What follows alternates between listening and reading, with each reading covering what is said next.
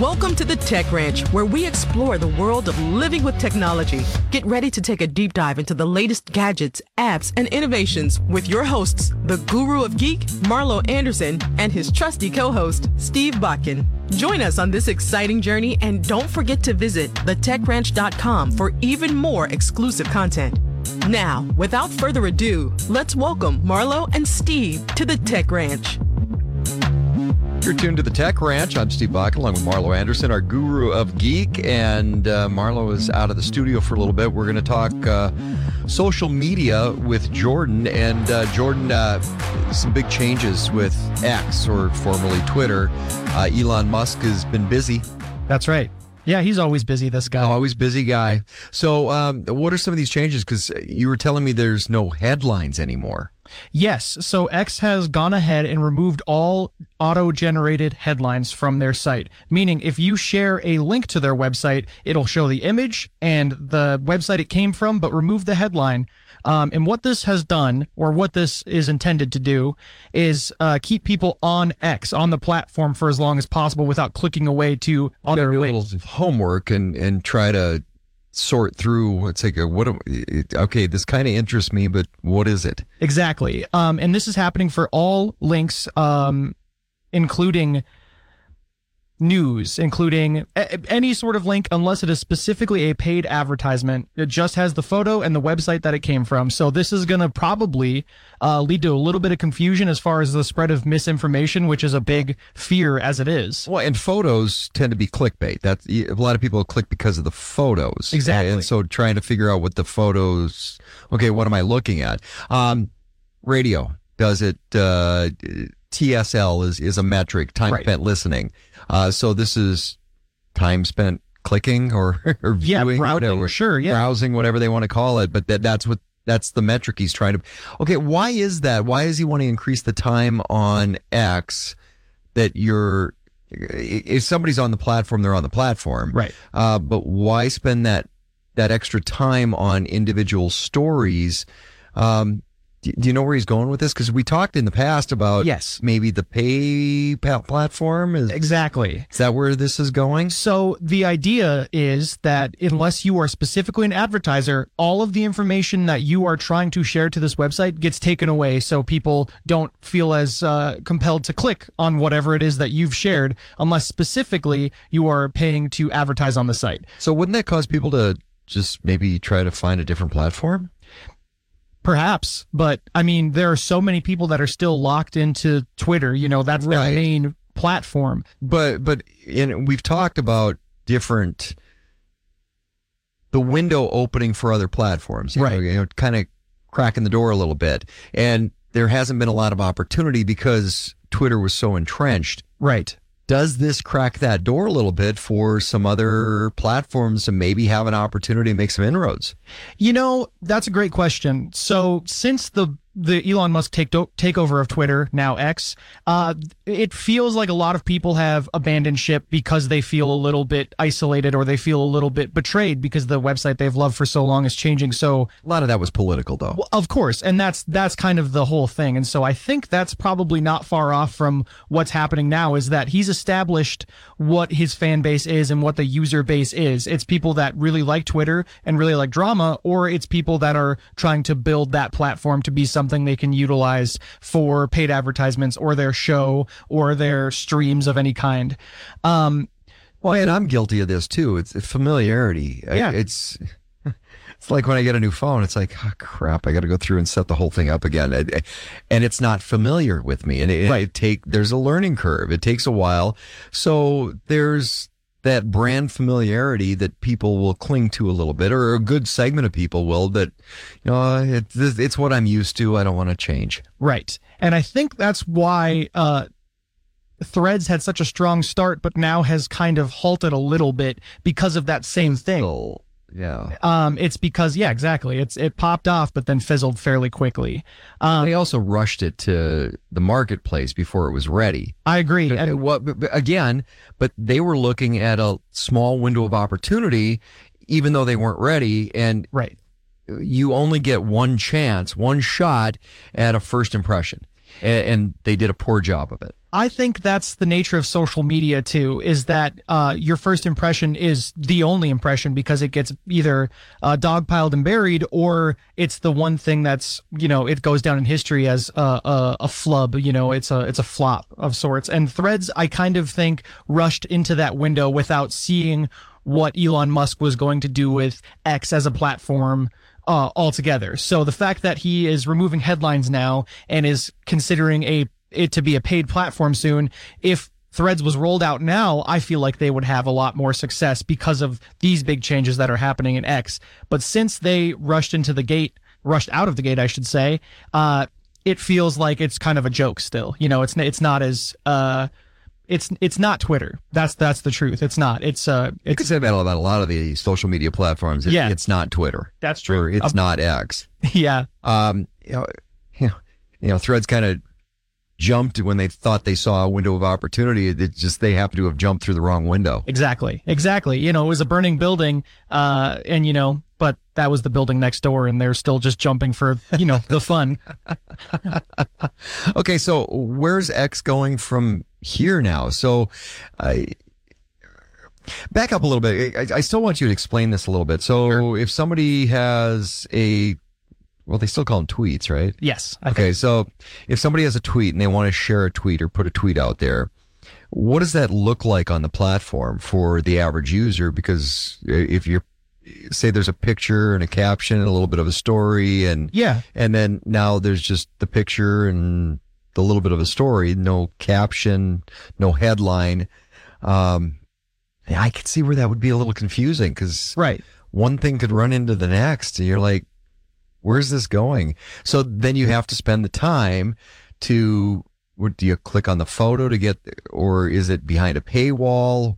What, what, how do you get the headline? How do you, how do you get the, the continuity to tie it all together. So yeah, this is it. Basically appears like it were uh, like a tweet, right? So if you were to share a photo on Twitter, it would look exactly the same if you're sharing a link from a website that has a header image, right? So you can still tweet as normal, and you can still share photos as normal, uh, you know, the same way you were. But now, if you try to share a link, any affiliated uh, headline or metadata with that uh, link just looks like a photo on the timeline. So you don't even think to click on it because that increases time spent on X, right? So, um, the, I think the idea is number one, people are going to scroll past these links that are shared. And number two, Elon Musk really wants people to pay to have their content pushed on X for that same exact reason. So he doesn't have to, uh, isolate the user base by making them pay for it. So, for example, news outlets, um, you know, they would have to pay to have their posts uh, appear with the headline. So now you are getting that information behind a paywall, essentially, right? That makes sense. And the continuity piece is okay. Say a newspaper that tweets out stories, or right. uh, a news organization that tweets out stories. Um, continuity matters. exactly. Them. Yeah. So having it formatted Otherwise, they're not getting that information out there. Right. So, and, and they're very, very careful of how they format that information that is disseminated to the public. Exactly. And now with this new update that he's rolled out, news outlets are going to have to pay that premium so they don't uh, get lost in a lot of shared misinformation, right? So if MSNBC wants to have a story appear with its headline, they've got to put, pay the money for that to happen as an advertisement or as a as a a verified business account so that their information doesn't get buried so the spread of misinformation doesn't happen on their behalf right so if you want to spread information to anyone that uses x what you're going to have to do is become a, a, a paying member of, of the x club so, what does that look like from a celebrity perspective? So, because and I'm thinking sports at the moment because sure. we're into football season. A lot of people follow along with different commentators or different um, talking heads or celebrities while they're watching a game. Sure. Uh, because they want to know what other players are saying or right. about the game or former players are saying about the game or different plays or different broadcasters that may not be calling that game, but what are they saying about that game? Right. Would that fall behind the paywall paywall as well? Fall down the well of pay. well, yeah, yeah, the well of pay. Um, does does that go behind that that curtain as well, or is that are we not there yet?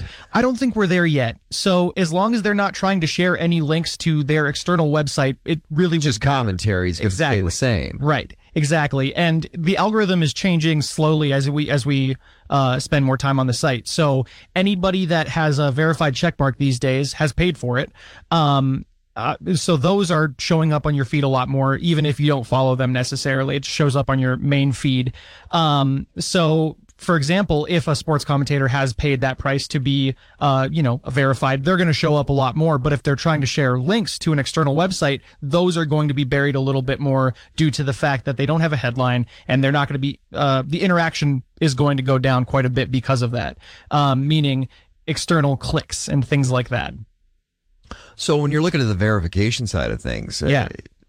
Are we getting to the point where everything's just going to have to be verified at some point? Because I, I spend a lot of time on LinkedIn Sure. uh, for some of my other business and work stuff, and um, now you can get verified with LinkedIn. That's right. If I remember correctly, it goes through the TSA or, or the clear. It's clear.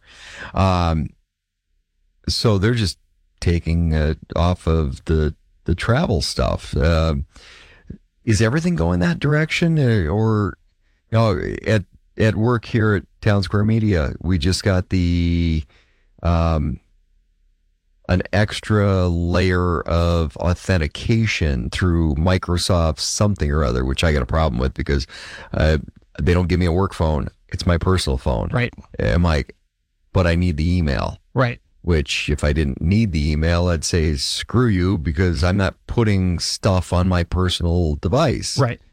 But kind of extorted into it. Um, but is the level of verification on social media apps all kind of settling into you need that extra level of protection? And is that going to take the place of the blue check mark or whatever it is? Because you need to verify because Right. this comes back to the lack of well transparency on fake news The Tech Ranch. Finally ready. Let's get back to discovering the latest in technology with the guru of geek, Marlo Anderson. so we're talking about algorithms and what you see in your feed uh, little conspiracy theory going on right now because of taylor swift and gee did she show up at a new york jets kansas city game because of course uh, she's dating travis kelce tight end for the kansas city chiefs uh, did she show up at jets game because it was good for her brand now, the reason is if you pulled up Taylor Swift, the only thing negative for anybody on there was she travels around. She's a megastar. She travels around in a private jet. So if you pulled up Google Taylor Swift and the only negative thing on that would pop up through Google would be Taylor Swift jet. If, so if you Google Taylor Swift and jets, it was her private jet and how she flies around her private jet a lot. Mm-hmm. She has to. She's in like concert dates. Well, now since she's dating Travis Kelce and she went to a New York Jets game, if you Google Taylor Swift and Jet, guess what pops up? Uh. there is no mention whatsoever anywhere to be found because it's pushed so far down through the algorithm, so far down on the list. you- You're going to go through pages and pages and pages of Taylor Swift at a New York Jets game watching the Kansas City Chiefs. So the negative stuff that, or at least the people that perceive it as negative, Sure. the negative stuff, it, it doesn't show up anymore. Right. So brilliant, I- diabolical. Both. Is there something to that? Is it just a conspiracy theory? What's your take on that, Jordan? Well, it's the same thing. I mean, so if you type in Taylor Swift Bears, same thing. Now it pops up that uh, you know she was also at the Bears game Right. instead of. Before the Jets, so it looks like, hey, you know, she planned this out. Right, but everybody forgets that she used to be a bear wrestler, but you don't see that anymore. You know what I mean? she really? No, sorry, Okay. it was a joke. It, they were endangered. That's the worst part. You have me intrigued. I know. Was it pandas? Yeah, Koalas? both. yeah, both not bears, and that was the worst part. um, but yeah, I think I mean, perhaps that's true. I uh, I don't know for sure. Uh, but I mean, at, for example, the NFL they changed their X bio uh, following Taylor Swift showing up at that game Right. It- it- to uh to Taylor's version, right? I think that's what it was. National football. Right, and there's a little bit of a blowback on that by fans, by Yeah. by football fans, NFL fans that are like, wait, wait a minute, why are we catering to a mega celebrity? Right, exactly. It's are we focusing specifically on the Chiefs because of you know their victory? And the NFL came back and said, no, it's it's the internet. That's the culture of what's going on right now. So of course we wanted to get in on it. that was basically it. version of 15 minutes of fame. Of course, absolutely, and I don't think that's such a bad thing. Um, there is a uh, there's a trend right now uh, on TikTok where uh, for wives are telling their husbands or boyfriends um, about. Uh, isn't it so cool that Taylor Swift put Travis Kelce on the map and everybody's freaking out? They're like, "What are you talking about? He's on the Kansas City Chiefs." And I love that. It's a, I think that's a really great trend. Um, so Steve, isn't it crazy that Taylor Swift put, uh, put Travis Kelce on the map? It's interesting because Travis Kelce is also currently, and prior to Taylor dating, or at least the public knowing, Right. um, five TV commercials. Uh, He's everywhere. He's he's Exactly. been absolutely everywhere. I mean, you take a look at uh, the State Farm commercials with Aaron Rodgers. Right. Okay. I don't know of another Aaron Rodgers commercial right now, Yeah, you're right. but there's five Travis Kelce. So from a brand perspective, and Yeah. gee, now Aaron Rodgers is in New York City, which is the center of the universe for media. Right. And Travis Kelce's in Kansas City, which really isn't known for being a big media hub. That's true. They've got the barbecue, so that's good. Yeah, they got the barbecue and, and Boeing plants. Uh, but it's an interesting juxtaposition and it's social media. Now, now throw on top the Taylor Swift stuff. And, but Travis was on like five TV commercials because he's personable. He's, he's kind of the face. Aaron's waning and now that he's injured, but I didn't see all those TV commercials other than the State Farm, which is a long-term contract. Sure. I didn't see a lot of other TV commercials prior to him being injured. I mean, you would have thought that from an NFL perspective, because the NFL loves their players on TV commercials. It's true. Um, they love that brand, and, and you can be a little bit older brand because take a look at the Manning brothers. Yes, exactly. Take a look. You can be a little bit older brand, and it won't matter. So, where do you think the social media plays in with this? With the Travis Kelce, I mean, is it just 15 minutes of fame, and the NFL's capitalizing on it, or is there a conspiracy theory behind that too? Because tell you what, if you Google conspiracy theories around Taylor Swift, there's a lot of them. That's true. That's absolutely true. The thing is, Swifties, Taylor Swift's fans, they're undeniably the most obsessed fan base of all time. Yeah. Uh, you know, it's it's true that it is completely completely bananas anything surrounding her. So the fact that it has infiltrated the NFL is not a surprise to me, especially because that's kind of her thing. She dates all of these people uh, and they end up in her songs and then Right. they end up ridiculed by all the Swifties. May- Maybe that's it. Travis Kelce just wanted a song written about him. Hey, you know what? That's that's a great way to do it. Hey, if, if Taylor wanted to write a song about me, I'm in. Yeah, absolutely. Same. Absolutely. Um, So, but, but but think about so think about it from a branding perspective. Yeah. So the NFL in sports, right. and you can argue a little bit about some soccer over in England and Sure. and, and some of those sport teams, but the NFL or even the NBA because it's a a global. But more than anything else, what's mattered to the NFL is their brand Absolutely. shield. That's what it's about. It's all about that. And they've done the best job of anybody monopolizing that on a global space. Absolutely. So it's interesting. I mean, maybe this is where a lot of people are, are kind of fired up about this. It's kind of interesting that, oh, this megastar comes along and now this iconic brand, the Shield, so easily is sucked into that universe instead of uh, they're, they're standalone. They're, they're, they're on their own two feet. You can't screw with them. Uh, they're too big to fail, whatever you want to call it. But, oh, wait a minute. Now the NFL Swifties.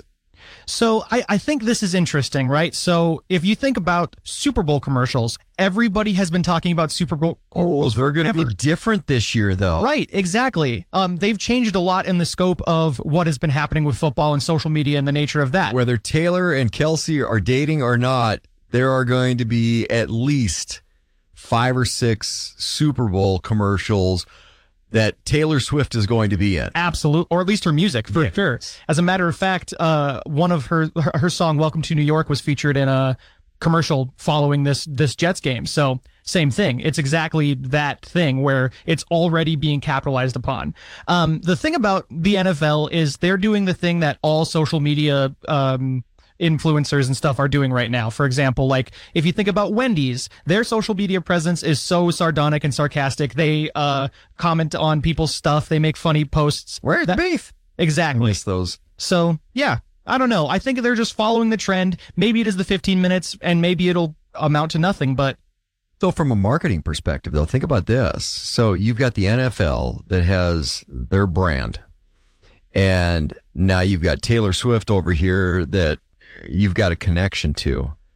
So, what would the NFL do from a ratings perspective to have all these Swifties now following the NFL, now being NFL fans, at least following the Kansas City Chiefs? Yeah. I, I- but and they don't need all of them to stick. No. If they get 5% of that population base to stick with the NFL brand, they just created the next generation of NFL fans. I totally agree. So when you're looking at a marketing perspective and how those algorithms play out and everything on down the line, it's absolutely brilliant.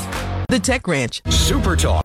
Tech Ranch as we explore the cutting edge of tech with Marlo and Steve. For more exclusive content, visit thetechranch.com. You can't always believe what you read in any social media. That that's one of the problems that social media has really gotten into.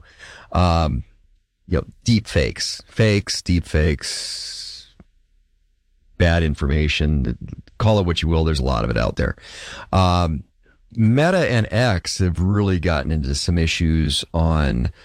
Is it a question of verifying the information, Jordan, or is it a question of there's so much out there you can't keep track of it all until it's reported or how do you avoid all this misinformation Um, so for the deep fakes and things like that, so basically there is a lawsuit that is being proposed uh, against Meta and X to label any deep fakes, anything that is artificially generated uh, for any political reasons or just advertising in general, to be labeled as such that it is artificial intelligent or that it's not accurate or real. well i knew about the artificial intelligence but then some of the accurate and real stuff uh, do you trust the people that are supposed to be doing the fact checking because that was one of the things I, a lot of this stuff really sprung up presidential election Right. is where a lot of this came from. And Exactly. It, it, you could post that Donald Trump looks orange and fake news, fake news, fake news. It, it, pop up all over the place. I, but th- that's how far it had gotten so politicized. So how do you trust it? How, how do you? Is that what this lawsuit's going to address? Um, because uh, again, do you trust the fact that somebody somebody could throw out? Well, I don't like that, so it's misinformation. Is it? So that's I think that's the big question. So Google, uh, they recently uh, Not When- getting sued. they're not getting sued because they were the first company to say, hey, you know what? We're going to put labels on anything that is a deep fake. For example, you can make a video of yourself, but then superimpose Tom Hanks over your own face and make it look and sound like Tom Hanks is endorsing Colgate, for example. X. Yeah. Exactly. Right. So, and, and if that's not true and if it's not real, how do we suss that information out? Because it's getting a lot better. You know, even Snapchat filters are looking more and more realistic uh, these days. So it's it's it's hard. But Google says that they have a process implemented to figure out what information is accurate versus inaccurate. At some point, it's going to get to where the only one I trust is the fact that James Earl Jones is Darth Vader. That's true. Uh, and beyond that, how do you know? Right. And it's and that's kind of the big question is how are we supposed to know what is real, what is fake? Um and I think that I mean this is the the mess that Twitter was in before, right? So they had everything political, everything related to COVID nineteen that was flagged and tagged as either this is not verified information, and there was a like a big banner over right. or this just, is just, information. just a blanket over all of it, and it, to kind of cover bases. But okay, but if the fact checkers aren't factual or it, it brings into more questions. You know, you take a look at the First Amendment issues as well. Exactly. this. And okay, take a look at what just happened in California. Uh, the California Supreme Court ruled that the state was in violation of the First Amendment because the state of California had thrown this blanket over any healthcare provider, doctors, nurses, anybody, pharmacists, anybody that did not speak what the state health department said was this is what you talk about when somebody comes in to ask about COVID. So there was no freedom of speech with the medical community in California. And okay, that also infringed on HIPAA laws because that relationship between a patient and a doctor or healthcare provider right. paramount. So the state of California usurped that, both that and the First Amendment. Do we run into the possibility of that happening with social media? Because I, I, I first place I go back to, and I'm going to date myself here, is I remember back in the day when cassettes and CDs, so I'm Sure. dating myself right there, um, had to have warning labels on them if for content, for- Exactly. for the material. Is that kind of where this is going? Because it seems like we already went through that and it didn't work. So I think so. The thing with Twitter is that they've always been a company that has exactly they they started a small and they expanded without ever losing that super small mindset. And what that did is they dug themselves into a hole by being a private company, never going public, never going public, and staying small. Um, so they missed out on a lot of opportunities to grow and integrate better processes in their algorithm, in their everything. That was prior to Elon Musk taking over. Exactly. So what happened with the Now Captain Innovator comes in. the misinformation, the spread of misinformation and tagging things as misinformation without actually verifying that, that was a complete I'm going to throw a blanket over this fire and hope it puts it out. Right, because it was uh, they were not a company that was equipped to deal with a global viral pandemic or even a presidential election to the scale that it was. Right, because of how much social media has grown uh, people's opinions and things like that. Right, so if you can't verify this thing factually, we're going to put a tag on it. Um, and I think that has a lot to do with how people perceive this lawsuit moving forward with X and Meta now. They're like, well, you know, Twitter, you know, they couldn't provide real information on it. So there's skepticism involved in it with it. And that makes sense. Yeah, but throwing a tag on everything just because you either don't have the resources or you're too lazy to verify something or do the homework on it, uh, just to cover your bases as a business perspective. Right. That's not a solution either. You will see things in articles. So if you Google a particular thing that's a current event, you will see a lot of websites reposting the exact same article, word for word, even if they're not affiliated, even if they're different websites. Is Taylor Swift dating Ch- uh, Travis Kelce? Right. Exactly. Okay. Yeah, totally. So it spreads so quickly from outlet to outlet, even if it's an outlet you trust, so to speak, that completely is dismissed these days anyway, because if you have an article, you need to put something out, that's, you'll pick it up and that's it and you run with it. And that's how this information, whether it's factual or not factual. Well, and that's the dangerous side with social media Exactly. opposed to former mainstream media, which was about the reporting. It was more important to be right than be first. that's right. Now with social media, it's way more important to be first, whether it's factual or not. Exactly. And, and then there's another component on there, th- and this is the other fascinating layer. Remember that game? Um, you get like 10 people and you tell a sentence to the first person. And then by the time it gets to the last person, because you're supposed to repeat it through, and it's not even close to what the original sentence was. Telephone. Telephone. That's it. That's it. Social media has become telephone. I wish it was uh, as as wholesome as telephone. You know, you can say So no. you can say elephant to the first person and have it be, you know, fire extinguisher by the end of it. Yeah. Because people have, you know, they mishear it, they misunderstand it. And I think that's actually a really good way to say it is that we don't know what we're talking about 98% of the time, but we present things as fact because we read it from a, a verified, quote unquote, verified news source. Or, or better yet, we perceived it from a verified or quote unquote verified news source. Exactly. You can glean information all you want. You can skim an article and be like, I know the facts when nobody knows the facts yet, you know? And th- that's the danger of social media is that everyone is entitled to their opinion, which I think is great. But when it comes to people of note and people that claim to have all the answers or be an authority on something, once they start spreading this information, whether it's true or not, either they're going to uh, isolate the people that they, you know, that once trusted them for news, or they're going to just continue to spread this information, whether it's true or not. So when you go back and look at the ability to spread information. Right. And if you're just looking at it in that vein, it's like, okay, this is information. You, we're going to throw all information out there and you get to glean what you want out of that. Exactly. We're not going to have that trusted or verified component to it. It's just information. Right. Believe what you will.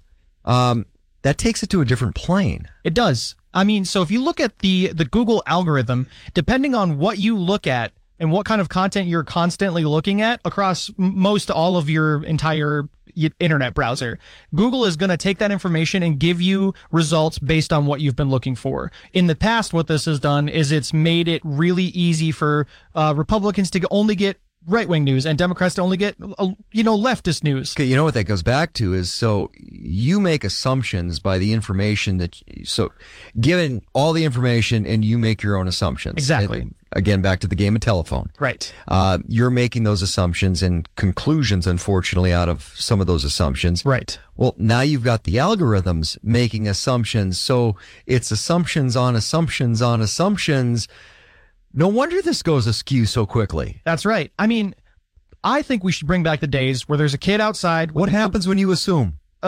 Uh, I can't you say. make an ass out of you and of me. All right, I can say. It. I uh, yes.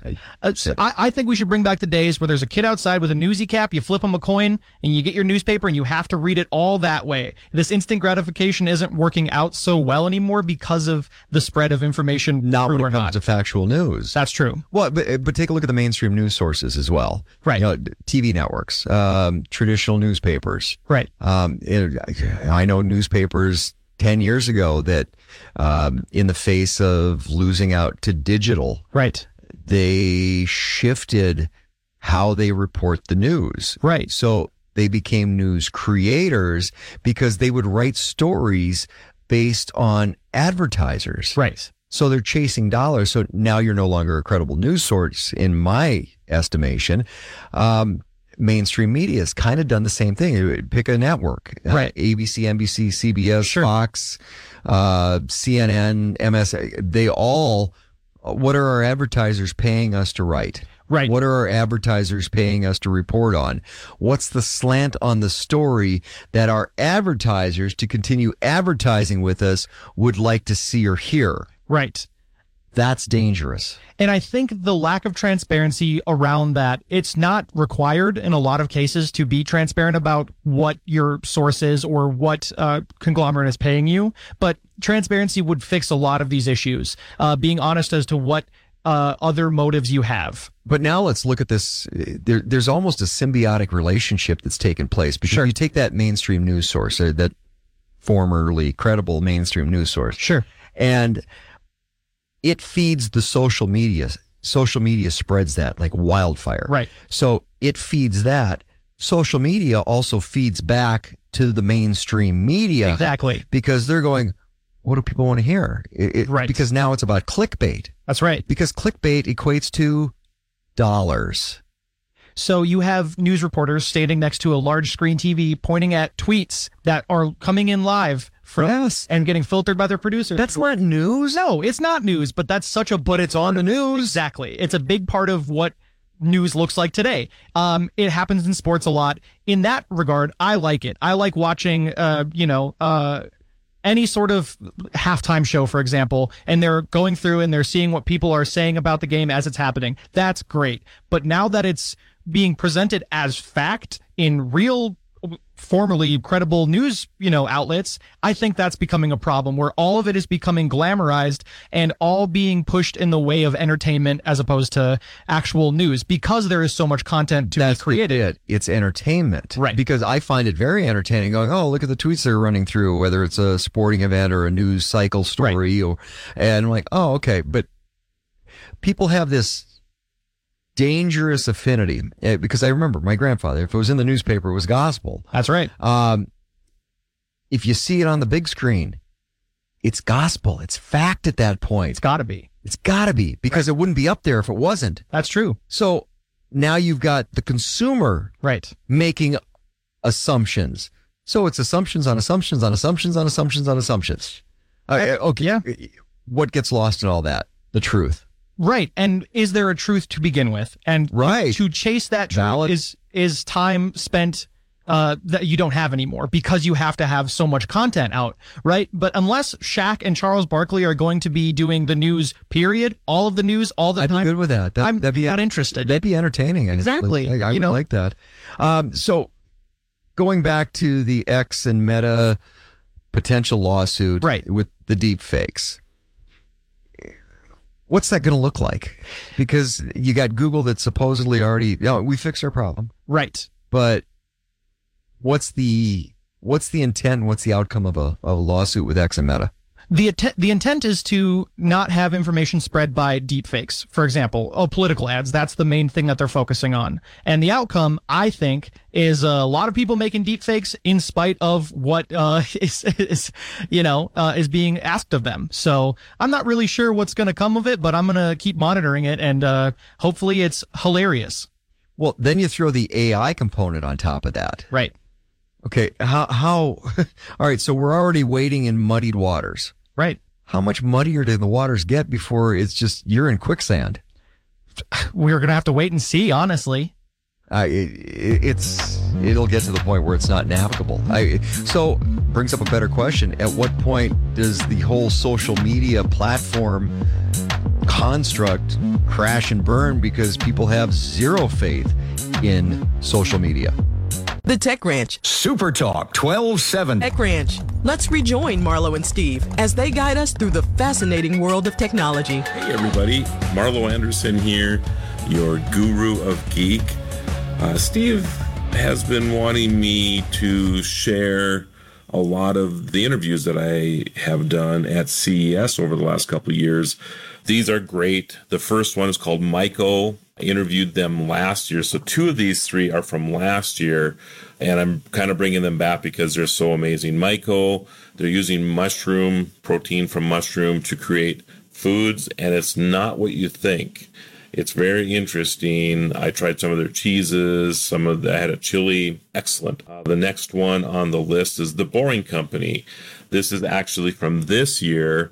It is the tunnels that go underneath Las Vegas, uh, like the Las Vegas Convention Center, and expanding now. I actually rode in one of these, and you can hear how that goes.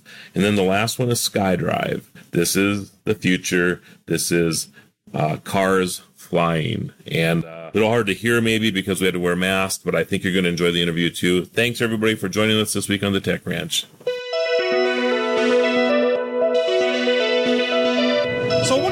Crazy things can you do with mushrooms? Now, I'm not talking about the psychedelic ones here. I'm talking about what's possible in the food realm. So, Alan with Myco has joined us today. Alan, what you guys are doing is incredible. Absolutely incredible. And I know I've teased people a little bit already here, so tell me a little bit about what you guys are doing. You know, what we're doing is very different. And what we're doing is we've created a food processing platform that allows us to remove bad tasting things in plant based ingredients through fermentation. What we do is use a very complex organism, the root system of mushrooms. And it looks like we're brewing beer, stainless steel tanks to the ceiling, and we put different plant based ingredients in.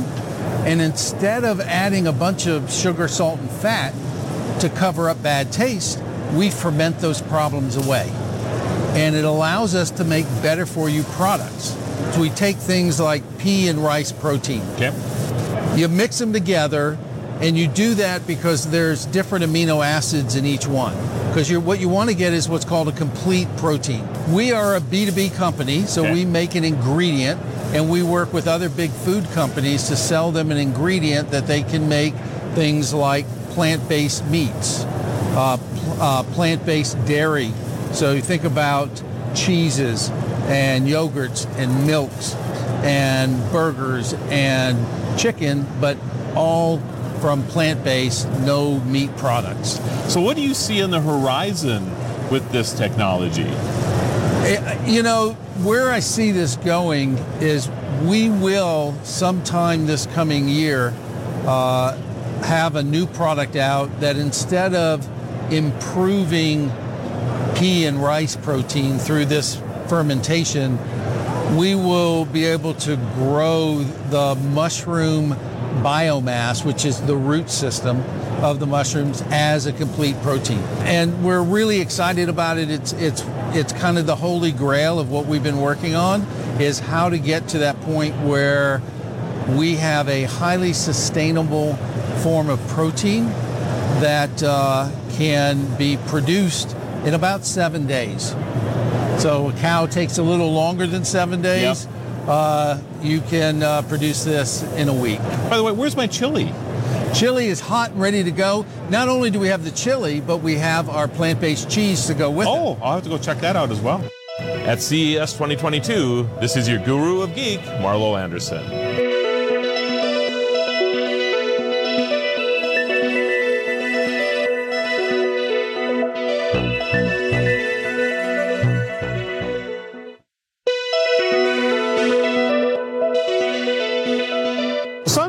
Sometimes you hear the phrase as the crow flies, right? Meaning that it's the shortest distance in the air to get someplace. Well, Elon Musk has a little bit different philosophy with that. And he started the Boring Company a couple years ago. Probably not one of his more famous companies, but the Boring Company is exactly what it sounds like.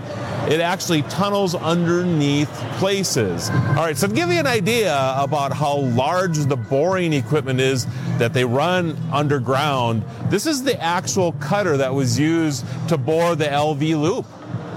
Very, very cool. You can see that it actually gets damaged a little bit as it's going underground, and they're able to replace these as they need to.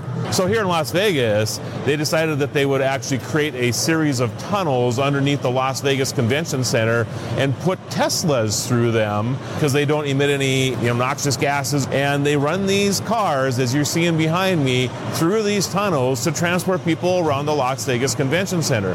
At this time, they're actually expanding this now to other hotel properties in the area. And rumor is that someday you'll be able to take one of the Boring Company's Teslas from the airport to anywhere in town. So it'll be very interesting to see how this develops, but they are actually working It's part of the LV Loop. So you can go to lvloop.com, you can go to theboringcompany.com to find out more about this very ingenious way to get people around.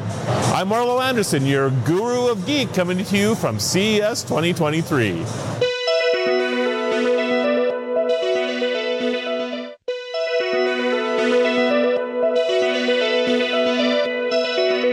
Have been thinking about what the future of transportation looks like? Well, I have a leader in this in this field right here, Dr. Mark with SkyDrive, and uh, really appreciate you being on the show today. So, tell me a little bit about where you're at right now with SkyDrive and where you think things are going in the future. Okay, well, the vehicle you can see behind me right here is um, that's our technology demonstrator. That flew in 2020, a one-person uh, eVTOL machine, and that was really just to prove, okay, we can get this thing flying safely. Now we're very busy right now working on the certifiable product, which will be released in 2025, and that will be a leisure and tourism two-seater. Quite modest range, but the main thing really is to achieve that type certificate. Get the safety in there because that's by far the number one thing. Did you ever think in your lifetime that, you know, when you were younger, that you would actually get to a point where we would actually see flying cars? Funnily enough, y- yes. I, yeah, I mean, Very good. I knew, I, well, I still know it's going to be difficult, but it, it's one of those goals and dreams that, that yeah, I've always had, and, and it's great that there's now an industry and an ecosystem supporting that idea, and we can drive things forward. and the diversity of um, our competitors is amazing, and and it's great. It's great to see so many different solutions and different use cases, and it is a dream that, that hopefully we can bring bring to reality. You've talked to your test pilots. What do they? What? How do they feel about this technology? So there, I mean, the the formation of SkyDrive really has been from uh, come from the drone industry, mixed with automotive guys, and then I, I was the first person with sort of deep aerospace background, but now we're bringing in more experienced aerospace guys. And it's great to see all the different approaches to this type of vehicle. And our test pilots, they just love the challenge every day of, of sort of seeing how the control characteristics of this type of vehicle vary depending on weather conditions, what the system's doing, and and the feedback loop into the design team, and how we can make the improvements and make it a, a truly easy to fly system, but above all, a safe system to fly, which isn't just the, the, the redundancy and reliability, which of course is in there. It's also things like the, the human machine interface because SDL5 in 2025 will have a pilot on board. As you probably know, most accidents happen because of human error or human machine interface. So this is the future of transportation right here. At CES 2022, this is your guru of geek, Marlo Anderson.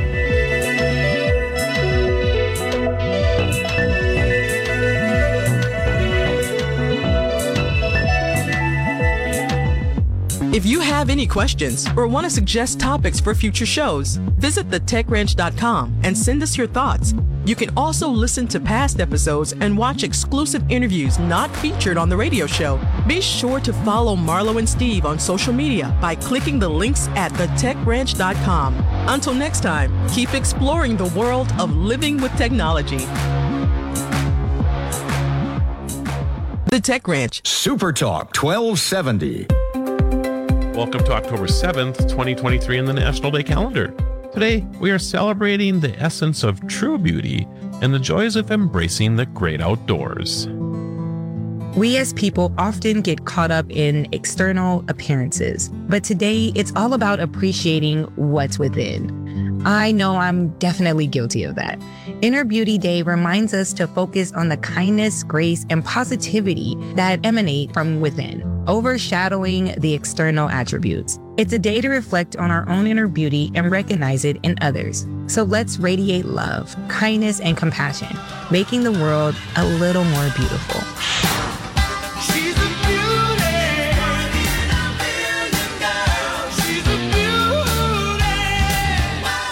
I really like this day. I, to me, it's just about being kind to others. That's I- for me, I guess. So, And I think it's looking beyond. yeah, yeah, I agree. And it is a wonderful day to step outside and appreciate the beauty of the world around us because it's Play Outside Day.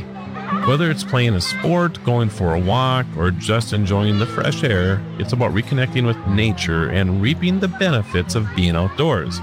So make some time to step out and immerse in the beauty and tranquility of the outdoors today. It's a beautiful day to go outdoors. Let's play outdoors. It's a beautiful day to play outdoors. So this morning I went on a hike and it was just it was amazing. It was right when the sun was coming up. It was it was beautiful.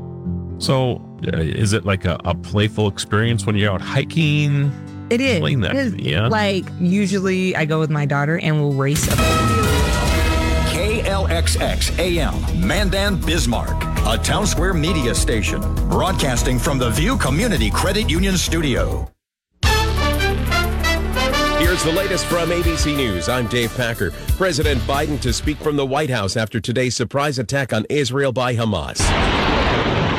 Palestinian commandos crossing the southern border and bringing hostages back to Gaza, including Israeli soldiers and civilians. ABC's Lama Hassan at the foreign desk with more on the strikes by Hamas. They say they fired more than 5,000 rockets and long range missiles, some of them slamming into cities in southern Israel. And you can see thick black plumes of smoke in the air. Residents trying to take shelter wherever they can. ABC News producer Bruno Nota, north of Tel Aviv, says schools and non essential businesses will be closed tomorrow at least. The uh, Israeli military has issued a state of emergency in all the Israeli territory, which is up to 50 miles north of uh, the border with Gaza. This area includes Tel Aviv and Jerusalem, the biggest cities in in the country. Here at home, extra vigilance. From New York to LA, police departments are now increasing patrols around Jewish institutions and places of worship. In New York, the NYPD Counterterrorism and Intelligence Division says it has increased patrols. Here in Southern California and Beverly Hills, police say they've increased security and are working with law enforcement partners in the region to ensure public safety. ABC's Alex Stone in Los Angeles. Chicago officials say they're struggling as up to 25 buses of migrants arrive in the city each day. Their mayor now planning to visit the border. Border towns and major cities feeling the strain from a surge of migrants. Mexican officials now reviewing video showing hundreds of migrants rushing to enter the U.S. Aid groups at the border saying they face a humanitarian crisis. ABC's Derek Dennis, New York City Mayor Eric Adams, who's touring Latin America, will travel to the Darien Gap today as part of the last leg of his trip. One of the big ways to get from Cent- South America. You're listening to ABC News. Super Talk 1270, Bismarck area weather. With your forecast, I'm Corey Hartman. For today, look for mostly sunny skies and a high near 63 degrees. It'll be a little bit breezy. Tonight, mostly clear 41, sunny with a high near 60 on Sunday. Frosty Sunday night with clear skies back to the low 30s. For Monday, sunshine and a high of 55. Are you looking for a new place to live, stay, shop, or play? Check out Worthington, Minnesota. It's worth a look. Right now, it's 58. This is McGruff the Crime Dog, and I need you to help me take a bite out of crime. Counterfeit products are popping up everywhere. If you think buying them is harmless, think again. Counterfeits are usually made with hazardous and even lethal ingredients that could harm you and others. And the money you paid, it goes right into the hands of criminals. Remember, if you don't know where the products came from, how could you know where the money goes? You're smart. Buy smart. Go for real. Learn more at McGruffPSA.org. This message is brought to you by the United States Patent and Trademark Office and the National Crime Prevention Council. It's all about the pets. Steve Dale's Pet World. Saturday afternoon at 4 on Super Talk 1270. Portions of the following program are pre recorded.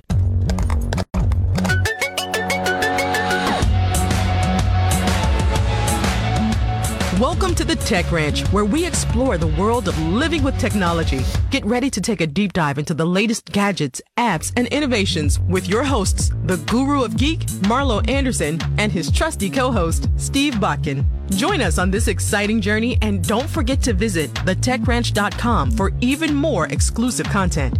Now, without further ado, let's welcome Marlo and Steve to the Tech Ranch.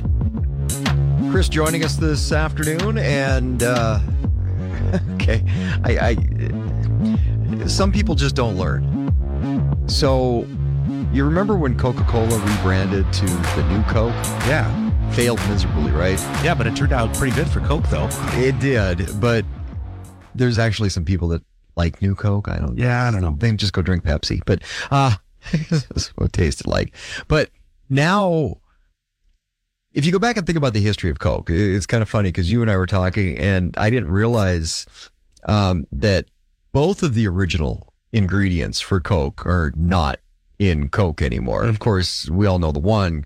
It's where it got its name, cocaine. It's just that's not in there anymore. Although people used to be more productive, I don't know why.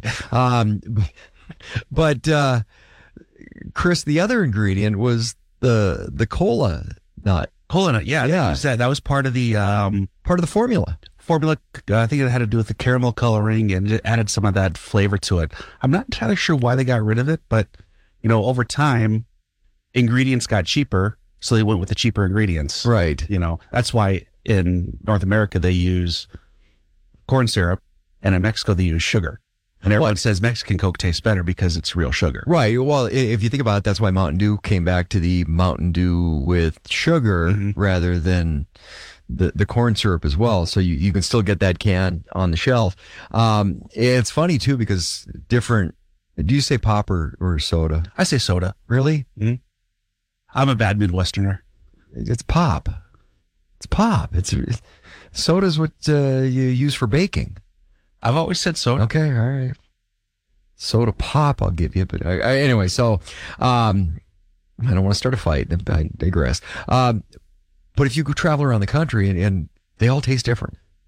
uh, between the United States and Mexico or Canada, even those little tiny Canada cans, uh, over in Europe, um, it's all different. You know, it, it it's subject somewhat to shipping and supply chain and logistics and what products they're sourcing for the different components. Right. Yeah. I was. I'm actually writing um, a paper on Coca Cola right now for my master's degree on um, a branding class I'm taking, and there's actually a a frequently asked questions on Coke's website about why does Coke taste different in other countries, and Coke's official comment is is that it's not different.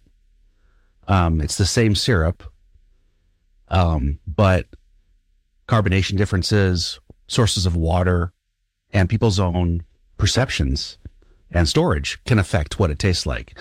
So the base formula is the same worldwide, but just those minor variations in what you're using for a sweetener, what you're using, how much carbonation is there, what temperature is it stored at, can all affect taste. Well, I know the carbonation side, and then uh, there's a certain component of preservative in there as well, which plays into that uh, it- it- shipping, the logistics. Are you close to a plant or are you not? Um, I I kind of found this out the hard way and uh, down in the Dominican Republic one time, and I had an American beer instead of a local beer, and went, huh?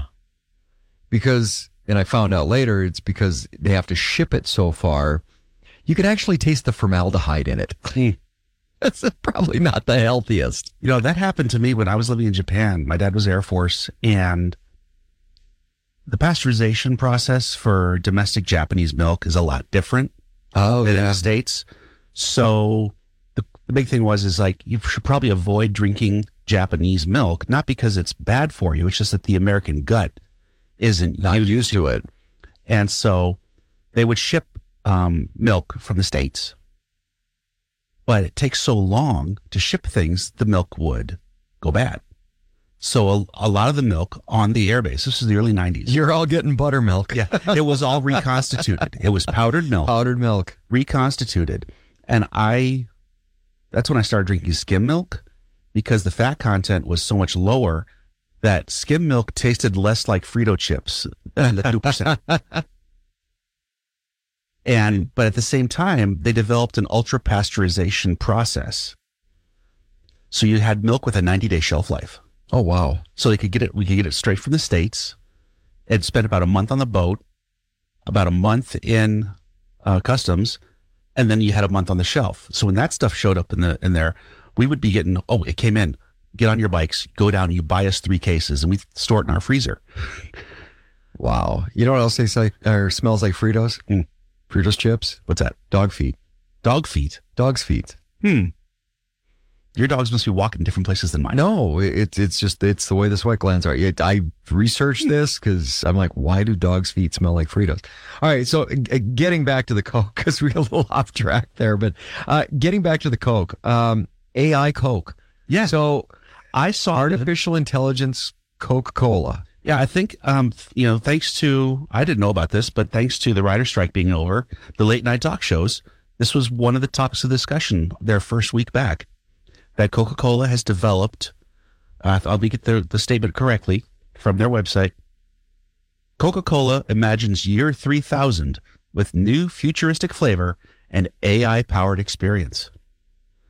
So it's basically the Coca Cola Y3000 Zero Sugar co created with human and artificial intelligence by understanding how fans envision the future through emotions, aspirations, colors, flavors, and more.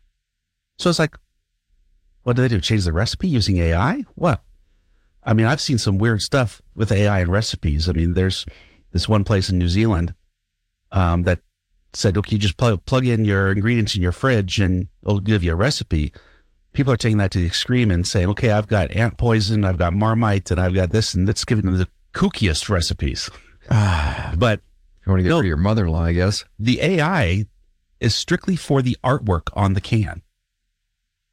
So they used this artwork to come up with like a So it's kind of a virtual reality. yeah, it's a violet, magenta, and cyan silver futuristic thing. Your pop can can be anything you want it to be. At Yeah, there's point? a QR code on the can, and there is an app they're calling the Coca Cola Creations Hub Well, I, I've I've actually seen the QR code on uh, wine bottles. Um, you can take a scan the QR code on a wine bottle, and it'll tell a story. Mm-hmm. Um, I think like 19 Crimes is one of those, and they tell the crimes. Or Right, yeah, that, you, you could have celebrities that would talk on on a bottle of for whatever product they're schlepping. That uh, that 19 Crimes, that's an Australian brand, I think, and they have like actual criminals on there. Yeah.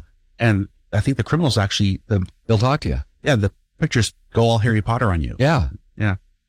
It's crazy stuff. It's kind of cool. Yeah, the QR code gets you to this creations hub, and then you can basically run your photos in your phone through an AI filter to see what your photos would look like a thousand years from now. And it's supposed to be targeting that that Gen Z market.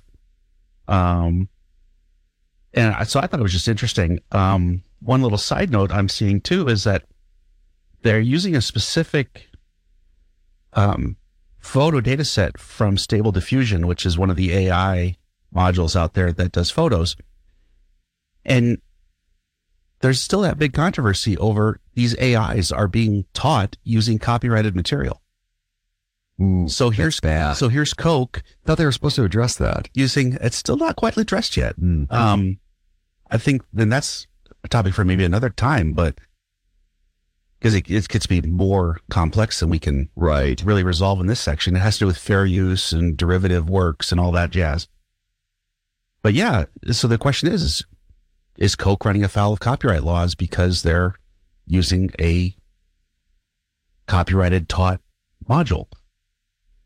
I don't know. Um, yeah, the same thing where ChatGPT, OpenAI, is being sued by the guy that wrote Game of Thrones and John Mitchum. No, not not Mitchum. Grisham. Not not Grisham. No, the Robert Patter. Uh, the guy that wrote all the uh, Alex Cross novels. James Patterson. James Patterson. Yeah, because he's AI, as you say, give me a prequel to Game of Thrones, and it will basically regurgitate a book using copyrighted characters and whatnot. So, how is that affected?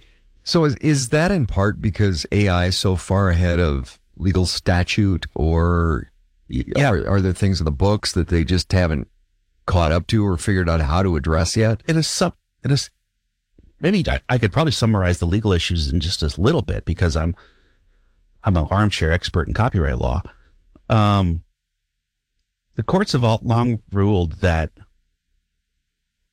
but under copyright law, the original copyright holder gets to control any derivative works.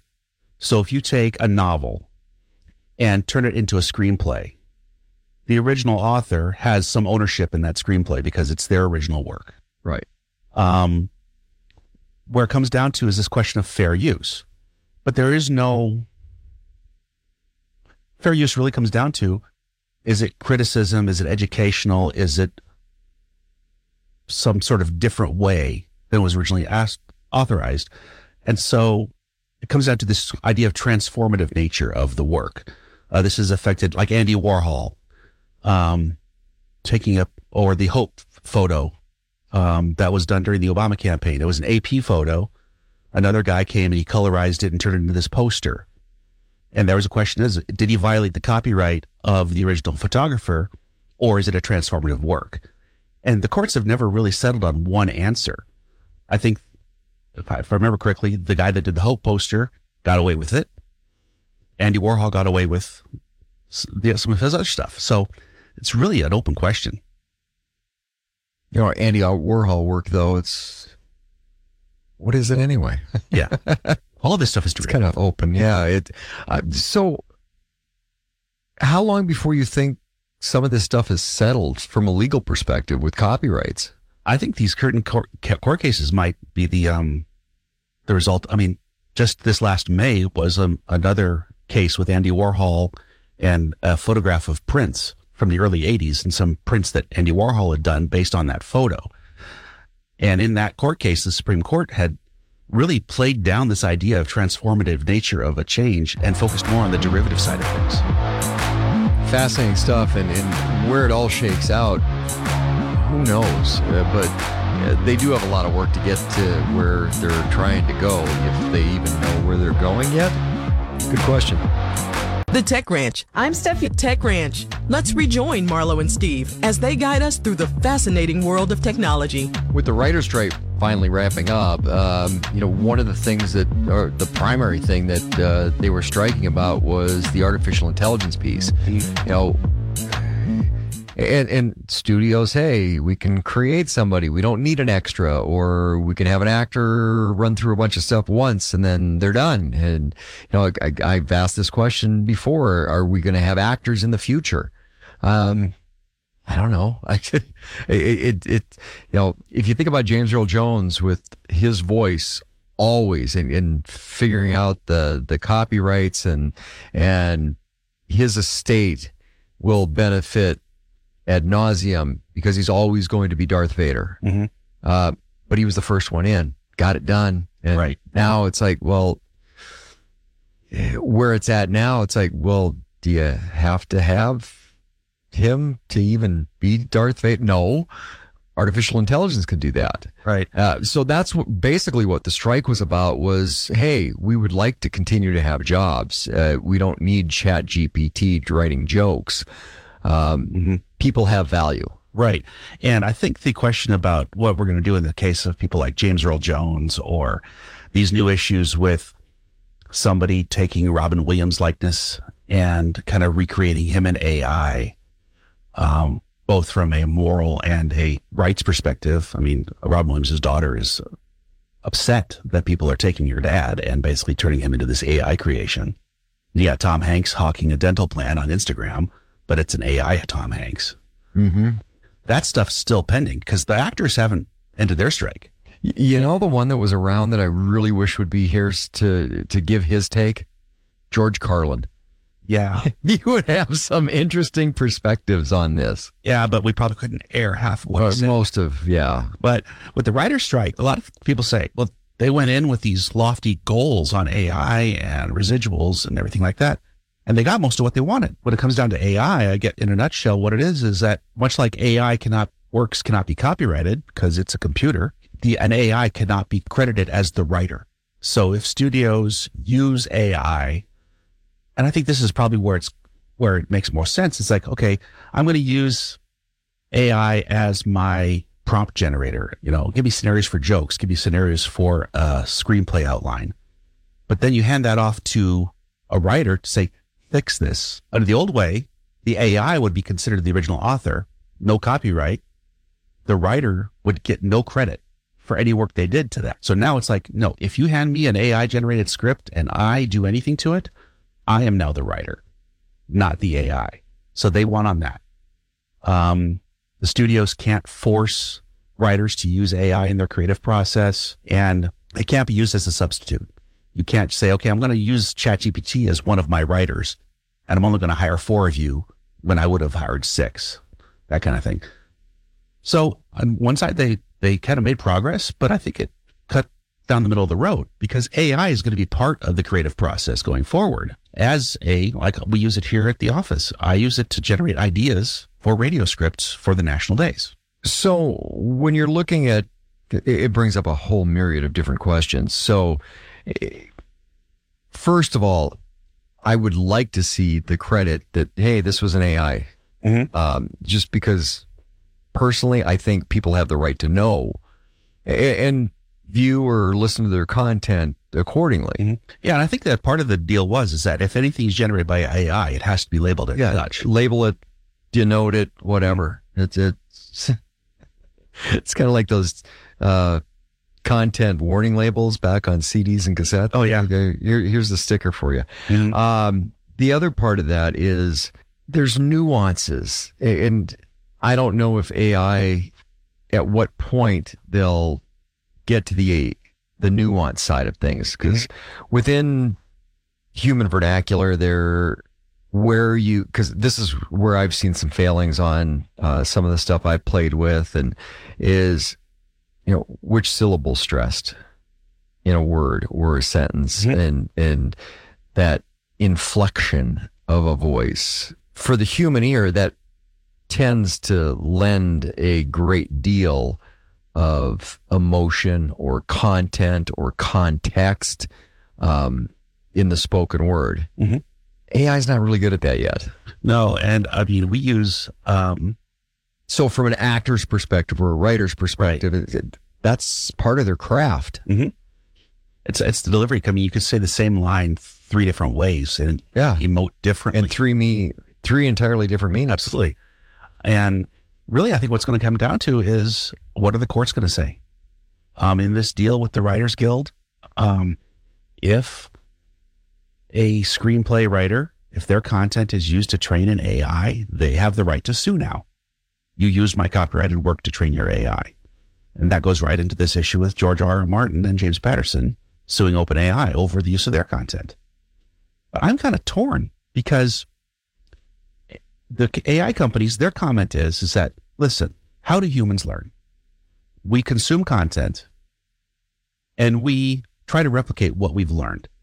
So if I want to learn to draw a cat or paint a cat, I look at a ton of pictures of cats and then I teach myself how to draw a cat. Have I violated the copyright by looking at all these pictures? Only difference is, is the computers can do it a lot faster and consume a lot more content. And probably stay in the lines. I couldn't do that. Uh, that's true.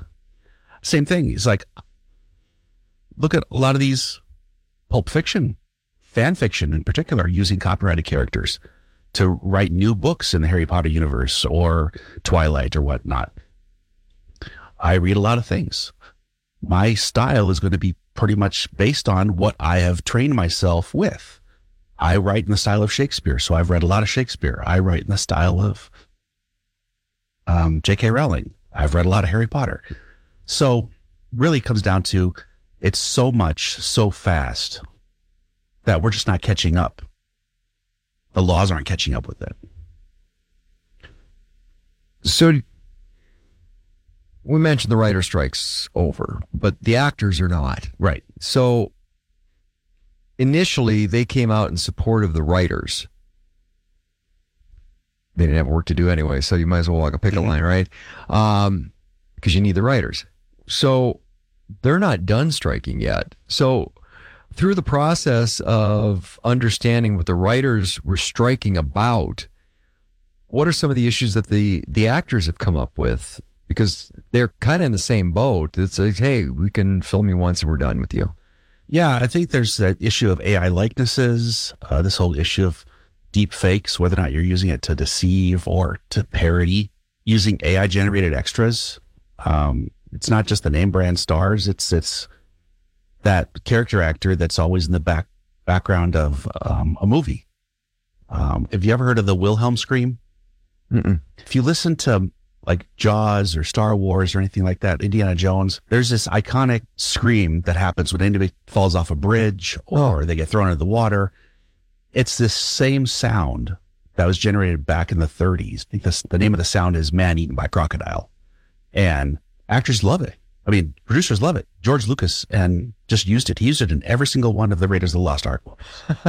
and so it's called the Wilhelm scream. So at the same time, it's like, do you come up with like the actor's version of that, an AI version of that, where, oh, we're going to take this one guy's likeness and he's going to be a Where's Waldo? Maybe like Adam Sandler movies have like the same five actors in them usually. Right.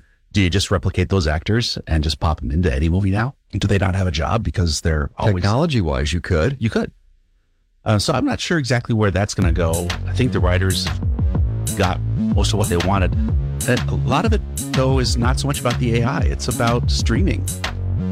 Uh, it's like, well, how do you calculate revenues and how, what do I earn from my streaming services? The Tech Ranch Super Talk 12 She comes alive. Let's dive back into the conversation with Marlo and Steve. And don't forget to check out thetechranch.com for more. So it all comes back to content. When you're talking about uh, streaming services or you know a Hulu, a a Netflix, they're all doing a ton of content. So the ability for them to AI content coming out of their ears uh, has a big big impact on on their service, the the content they provide, which leads into, well, what's the cost of that content? Because if you're paying actors and a production crew, that's going to have a different cost than, hey, it just computer generated everything I needed in an hour and a half and we're done. Right. Big cost. And that, but that also drives the cost of the service, the premiums on the service as well. So is there a balancing point or a, a tipping point or, um, what's the most beneficial for consumer versus the companies that are doing this work uh, versus the actors and writers that are coming up with this is, is i mean at some point is there going to be a streaming service of nothing but ai content I don't know. The biggest question there, I think, comes down to this issue of cost is that the studios that own these streaming services, they're not very forthcoming with what their revenues are. They keep it very vague for their shareholders and um, talking about subscriber numbers and things like that. One of the deals that was, and how where that comes into it, in a traditional movie or a television show, you have revenue. You have ticket sales, you have advertising revenue that you can actually track and say, you know what, this show made $100 million. And so the writers and the actors, they get 20% or and here's the box office receipts to prove it. Right. With streaming, it's like you take some sort of a blockbuster show. Let's take Yellowstone on Paramount Plus. Big hit.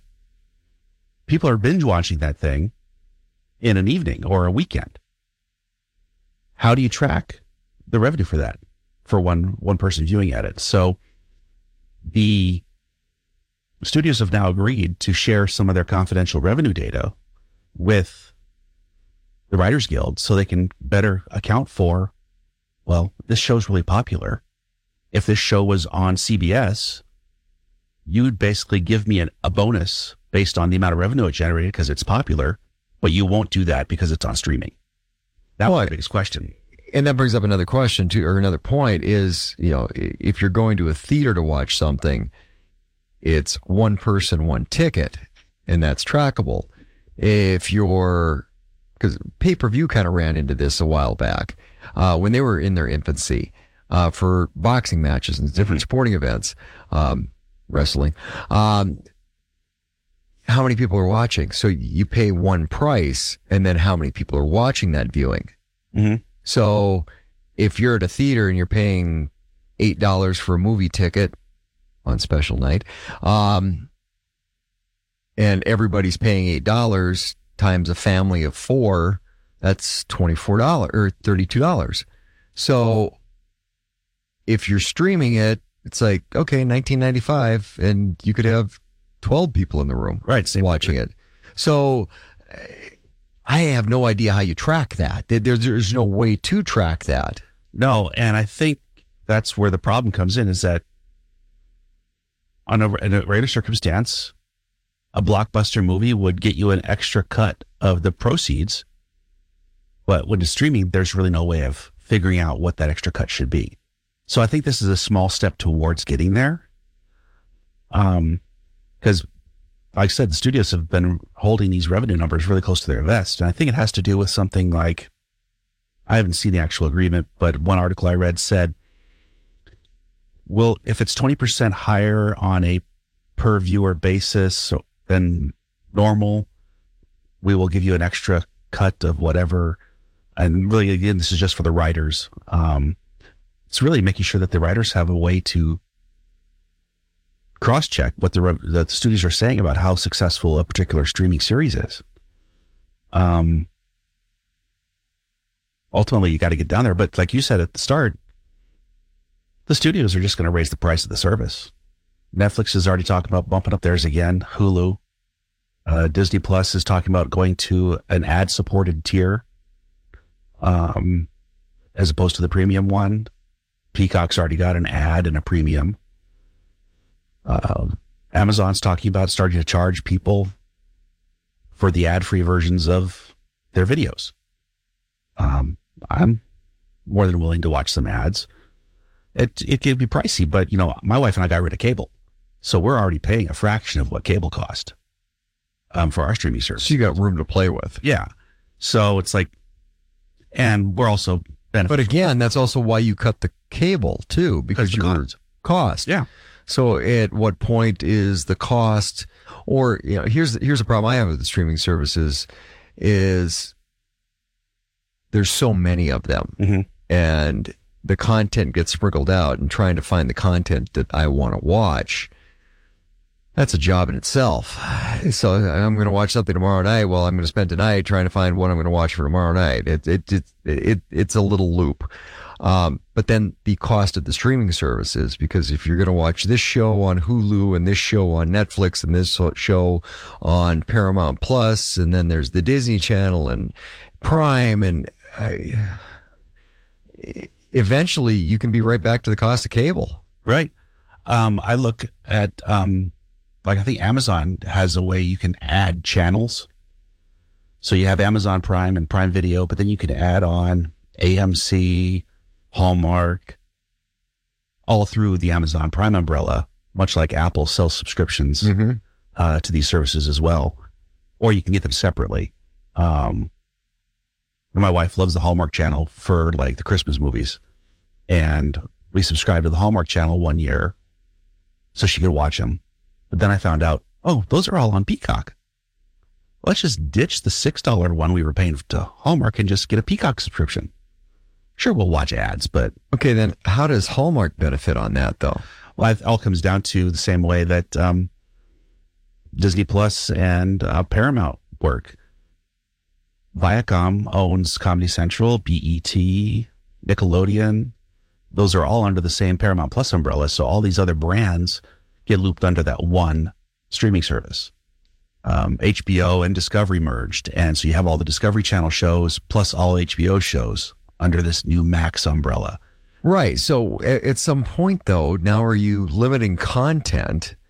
Um, because there's going to be more acquisitions. There's going to be, I, eventually, there could be three or four companies that own it all.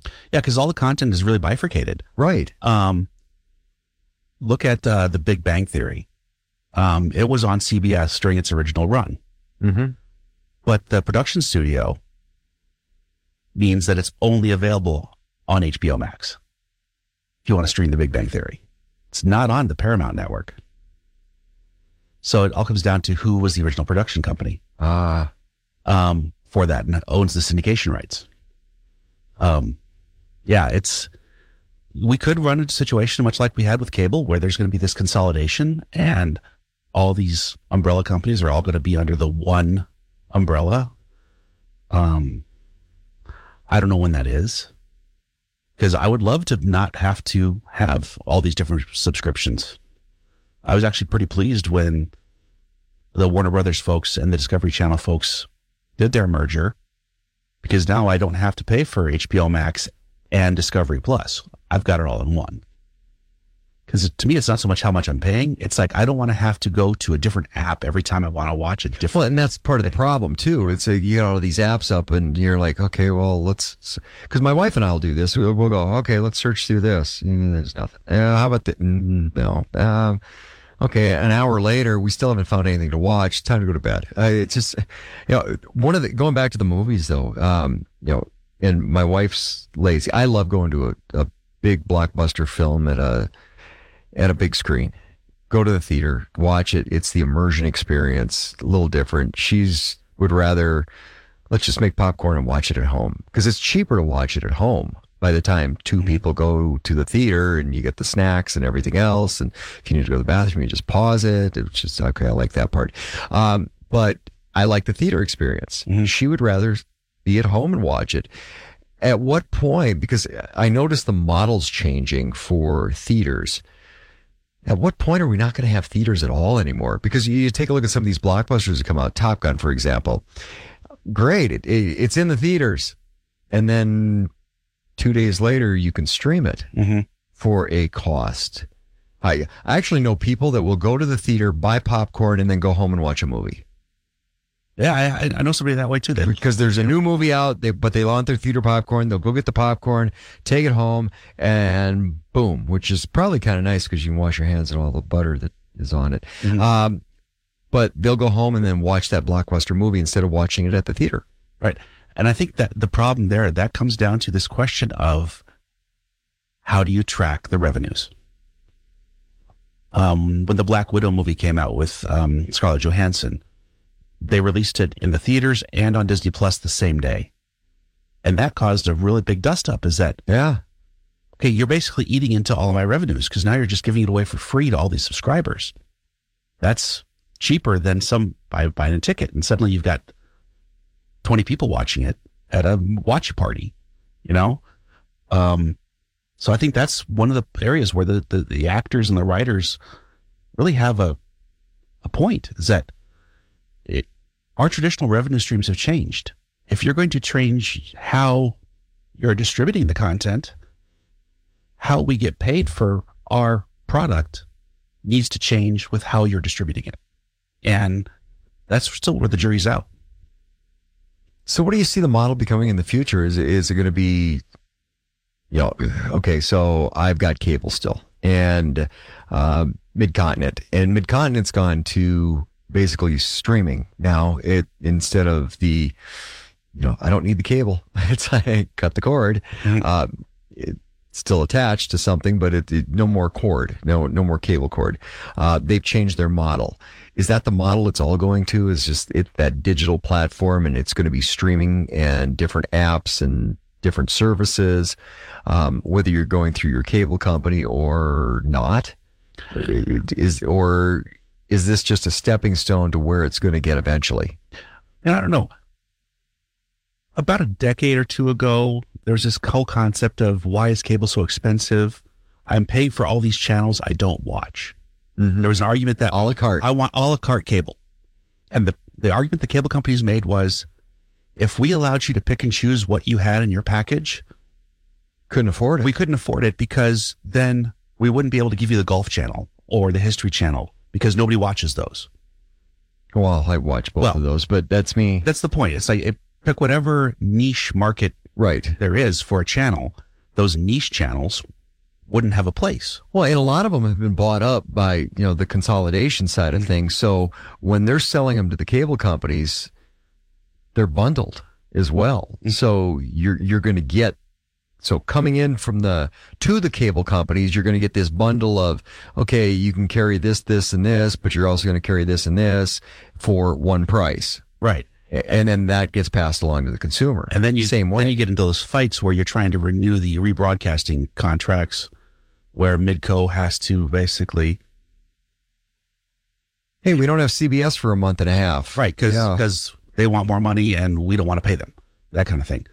Um, but with the internet, these niche channels, they don't need the cable companies anymore. No, they could set up a YouTube channel and just start pushing this stuff out there and rely on the YouTube advertising. And if they're popular, boom, they're going to get it. Yeah, I switched over to Midco TV, so we don't have cables anymore. It's, it's it's just it's all streaming and Wi-Fi in the house, and I lost the military history channel. Really?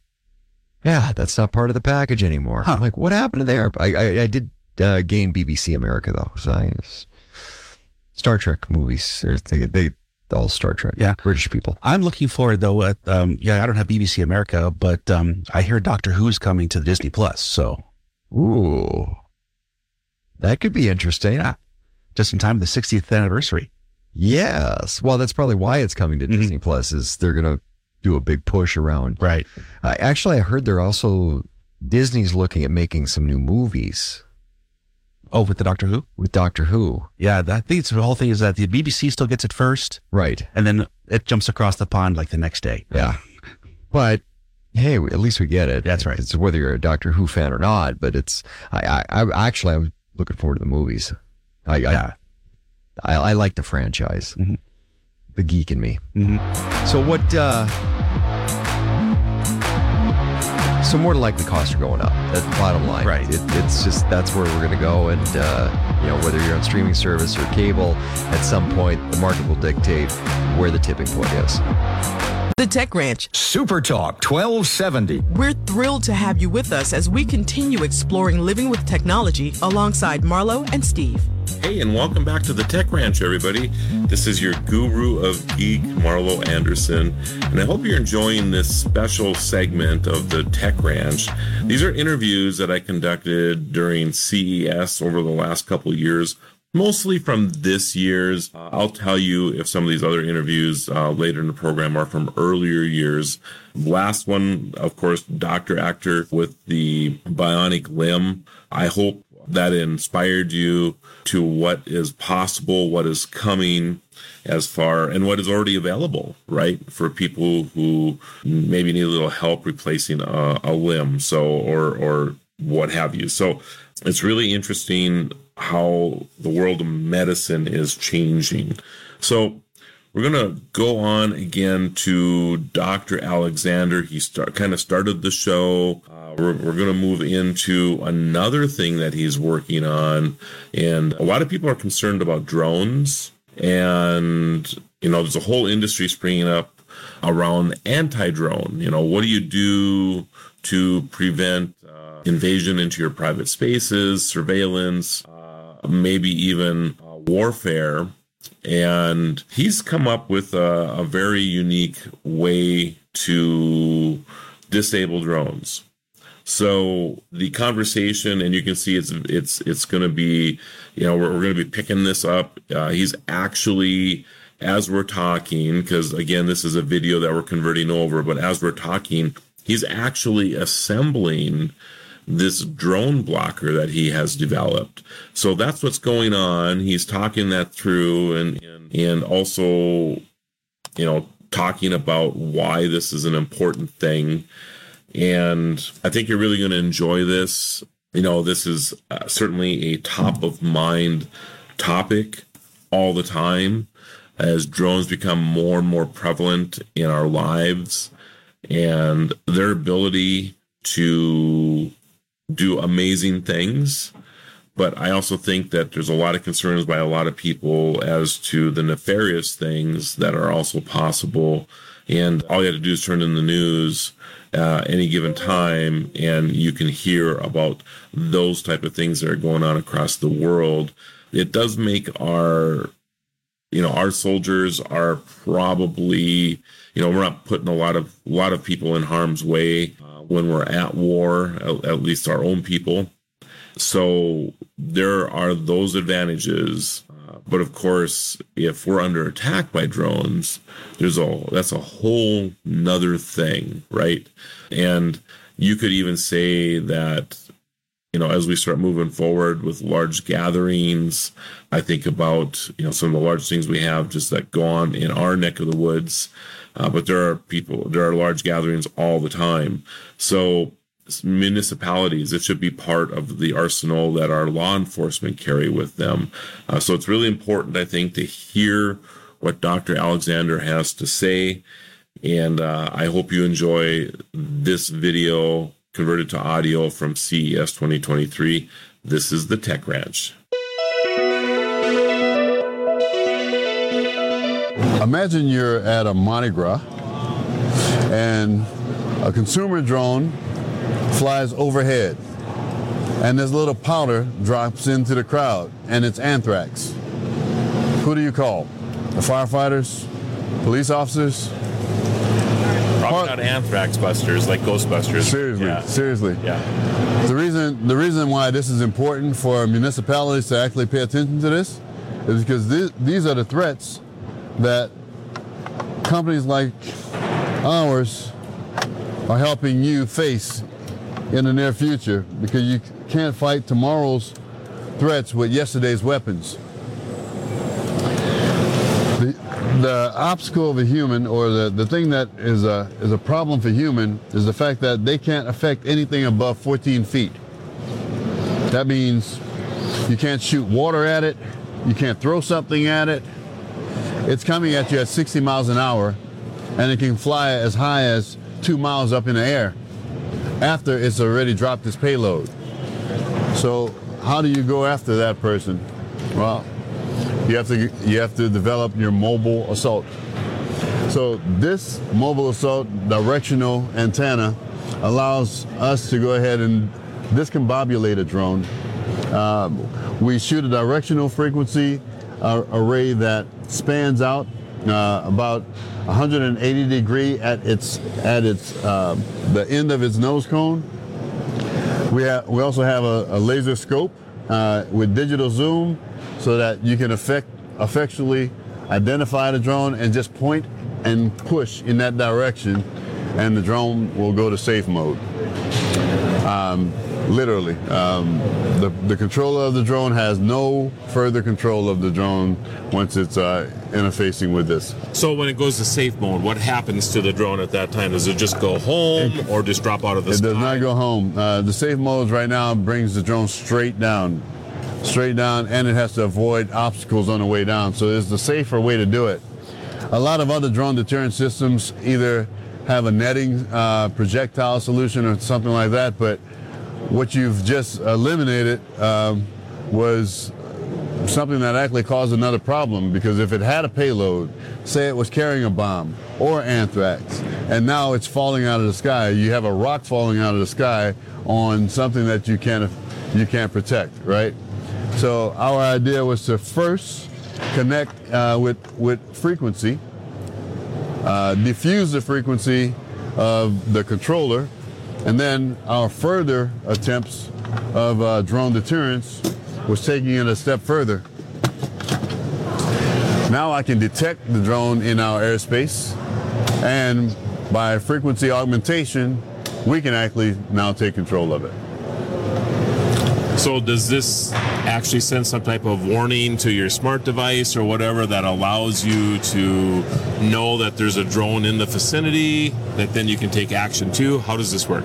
So this uh, this is uh, like an AWAS for for drones. So it's early warning, um, ordnance detection, right? So you actually you, this is almost military grade, right? So uh, the way that you would build one of those domes, this is what this was built for. Uh, we've done tremendous amount of studies uh, around the wind and the air that was created around those drones because they they put off a, a different signature than that of a bird.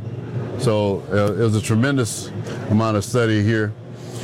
We find that this is going to be the apparatus that will assist in arenas, stadiums, public places, uh, large events, um, schools, you name it. Any place that had uh, a designated no-fly space requires this. Is this reasonable enough that people could purchase it for for themselves too, or is this basically for governments, municipalities, that type of thing? Well, most of the most of this level uh, equipment is uh, built for municipalities, uh, minor governments, um, FMS, if you will, foreign military services, uh, and they'll get the they'll get the bigger they'll get the bigger uh, value out of it right now, but there's also a trickle down value to the citizen if they have that in space, right? This is your guru of geek, Marlo Anderson, coming to you from CES 2023.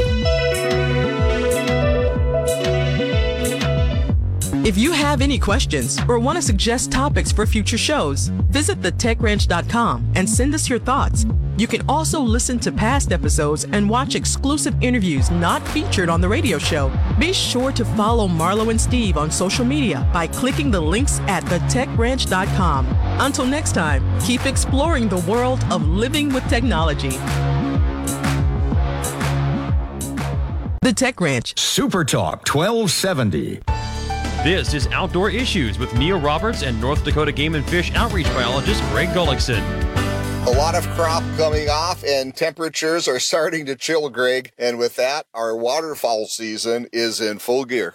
Absolutely. The waterfowl season in North Dakota for residents kicked off September 23rd and for non-residents September 30th. And also the season for swans. And you would have had to have drawn a tag for that. That opens September 30th. Now, well, the waterfowl rules and regulations are a little bit more confusing than a lot of our others. And hunters may take up to six ducks. So this includes mergansers. And there's the following restrictions. You can have five mallards, of which two may be hens, three wood ducks, two redheads, two canvasback, one scaup, one pintail. Mergansers are included in the total duck limit with no species restrictions. Hunters can take an additional blue-winged teal September 23rd through October 8th. The hunting season for Canada geese will close on December 16th in the eastern zone and December 21st in the western zone, and also December 29th in the Missouri River zone. So if you plan on hunting waterfowl in North Dakota, make sure and brush up on those rules and regulations. They're all available on the Game Fish website, gf.nd.gov.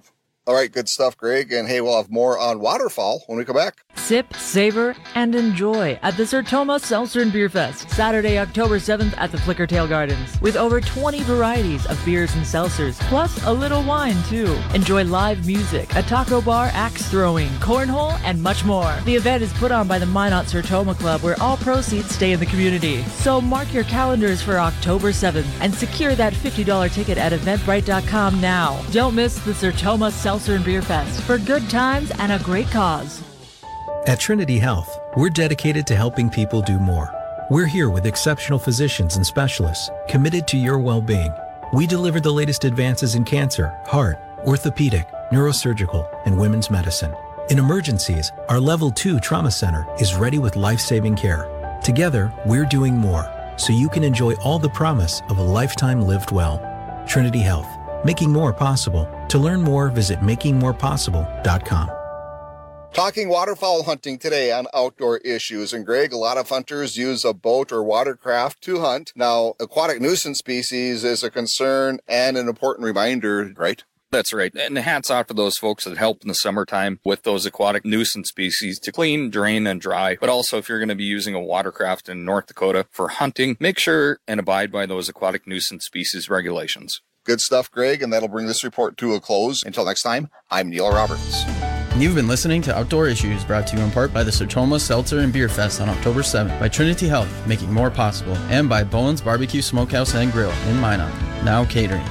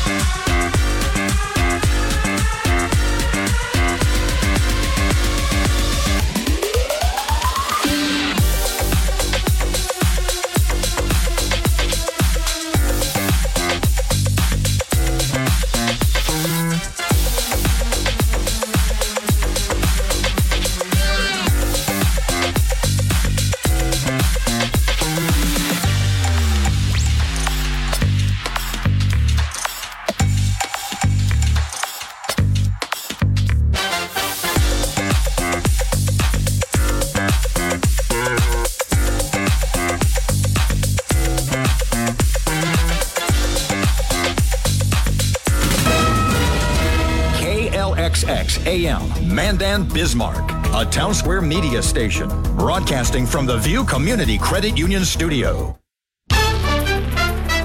Here's the latest from ABC News. I'm Dave Packer. President Biden speaking from the White House after today's massive surprise attack by Hamas on Israel. Today, the people of Israel are under attack, orchestrated by a terrorist organization, Hamas.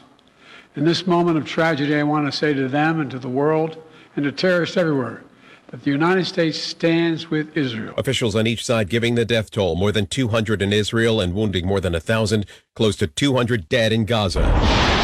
And not just rocket attacks, but on the ground, Palestinian militants breaking through Israel's heavily fortified border. Eyewitnesses say the militants gunning down civilians both at close range and in drive-by shootings, thousands sheltering in place, terrified. The Israeli army says they're fighting those militants in over 20 locations. In one community, militants holding 50 Israelis hostage. Jordana Miller, ABC News, Jerusalem. ABC News contributor Mick Mulroy, former Deputy Assistant Defense Secretary for the Mideast, and on the possibility of Iran and its Islamic Revolutionary Guard Corps helping in the assault. The attackers came both by ground, pickup trucks and tractors. They also came from the sea. They also came from the air and paragliders. Um, likely something that some kind of special operations component, potentially the uh, the Quds Force uh, from the RGC, could have helped plan. I don't know that. That's just speculation as an analyst and somebody who's dealt with uh, these groups before. Meanwhile, here at home, a firestorm over our own border, a surge of migrants. The Biden administration facing pressure to act, announcing a stunning reversal,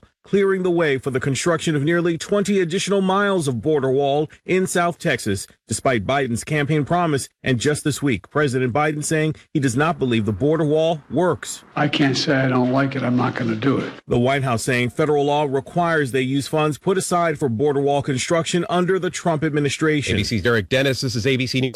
Super Talk 1270, Bismarck area weather. With your forecast, I'm Corey Hartman. For today, look for mostly sunny skies and a high near 63 degrees. It'll be a little bit breezy. Tonight, mostly clear 41, sunny with a high near 60 on Sunday.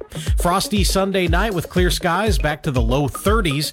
For Monday, sunshine and a high of 55. Are you looking for a new place to live, stay, shop, or play? Check out Worthington, Minnesota. It's worth a look. Currently 63 degrees. Question What will you find on all over the counter or OTC medicine packages to help you choose the right drug and use it safely? The answer the Drug Facts label. This label lists the medicine's active ingredients and purpose, how much to take, and warnings you should know before using it. Remember, even OTC medicines you buy without a prescription can cause side effects you don't want. So follow the information listed on the Drug Facts label. For more information, visit fda.gov slash drug facts label. A message from the U.S. Food and Drug Administration. News, talk, and sports for Bismarck Mandan. Super Talk 1270. Portions of the following program are pre recorded.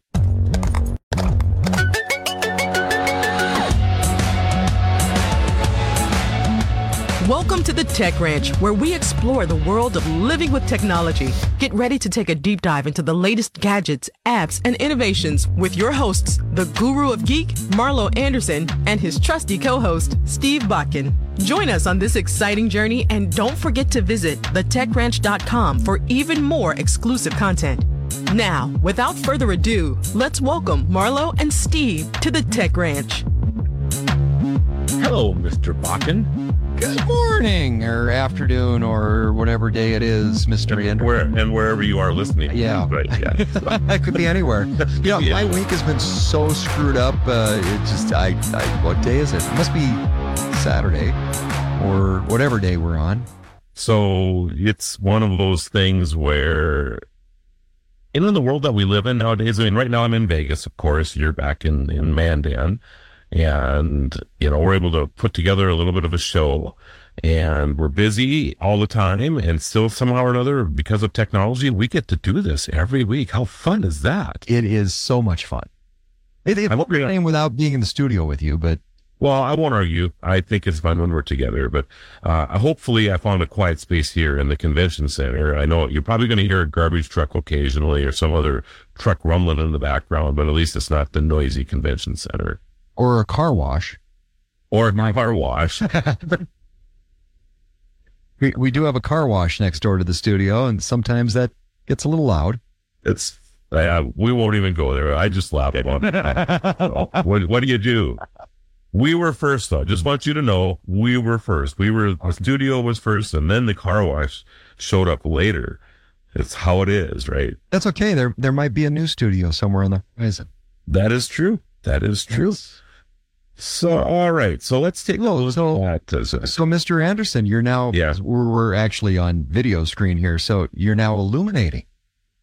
I'm illuminating. You must have turned a light on or something because you're you're lit up, so I can see in your glasses that your computer screen is now bright.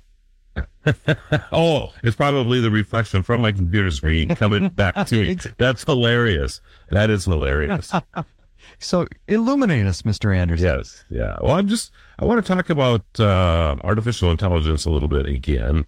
This to me is very interesting. So OpenAI, right? OpenAI, the founders of ChatGPT and DALL-E and all this other stuff, they are now looking at creating AI chips, computer chips, artificial intelligence. So not not like tortilla chips or, or chips for dip. I'm sure that I know you're I know you're enjoying some amazing chips over there, which I'm kind of jealous. Well, yeah, yeah, they have. uh the the challenge that they're having though is the logistics side of it. I guess I I actually think that's probably not a bad idea because I don't know if I'm ready for artificial intelligence to be built into chips yet. Okay, so what? All right, uh, we have to step back a little bit because I, I have yeah. some questions. Uh, what would make a chip? Because a chip is just a piece of, you know, for processing purposes. Uh, what would make a chip AI as opposed to a regular chip? And would this be the chip that they pulled out of the arm from the Terminator to create Skynet?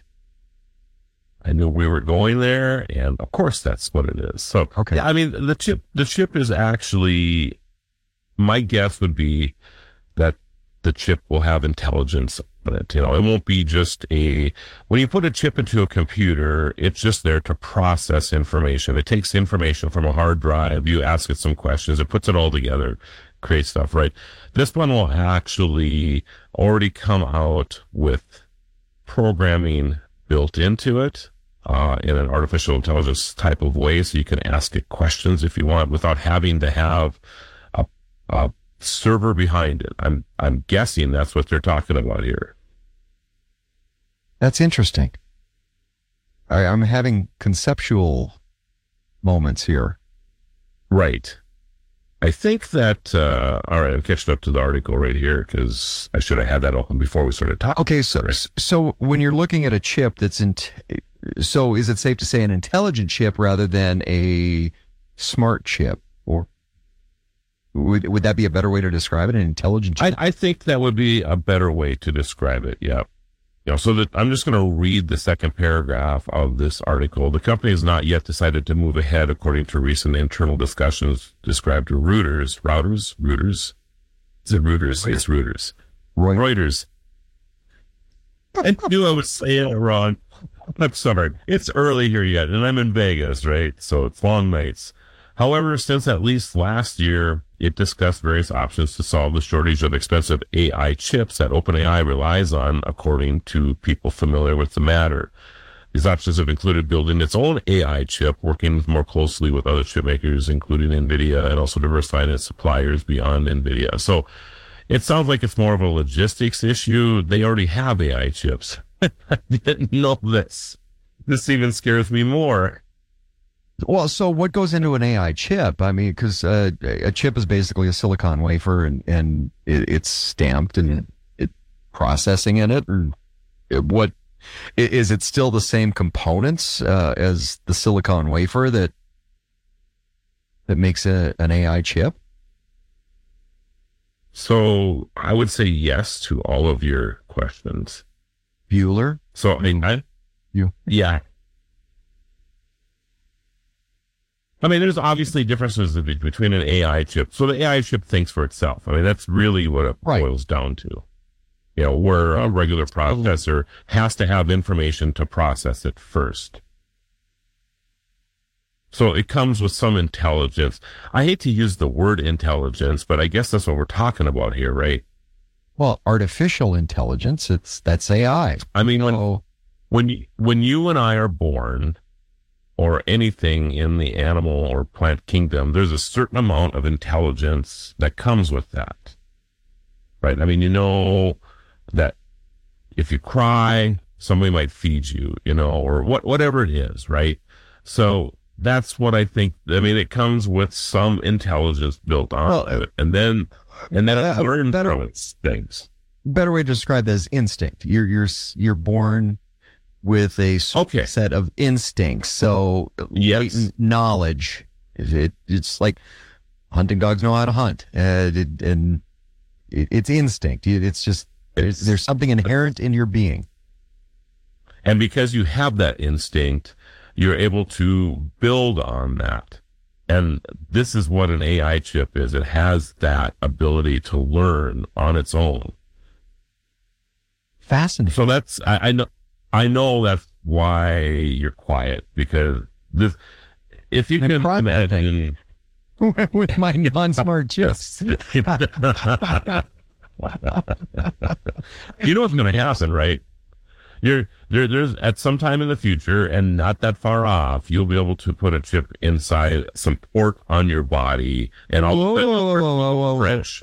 They've already done this though. Not, not with, I know they have, okay, but or language, but they've they've already started putting chips into to brains and and from a medical perspective, that is where this started. Hey, can we get rid of epilepsy? Can we by adding a chip? They, they've already started working on that, and they're already putting chips in. We'll we'll we'll leave some of the the subjective conversation out of that, but that that technology already exists.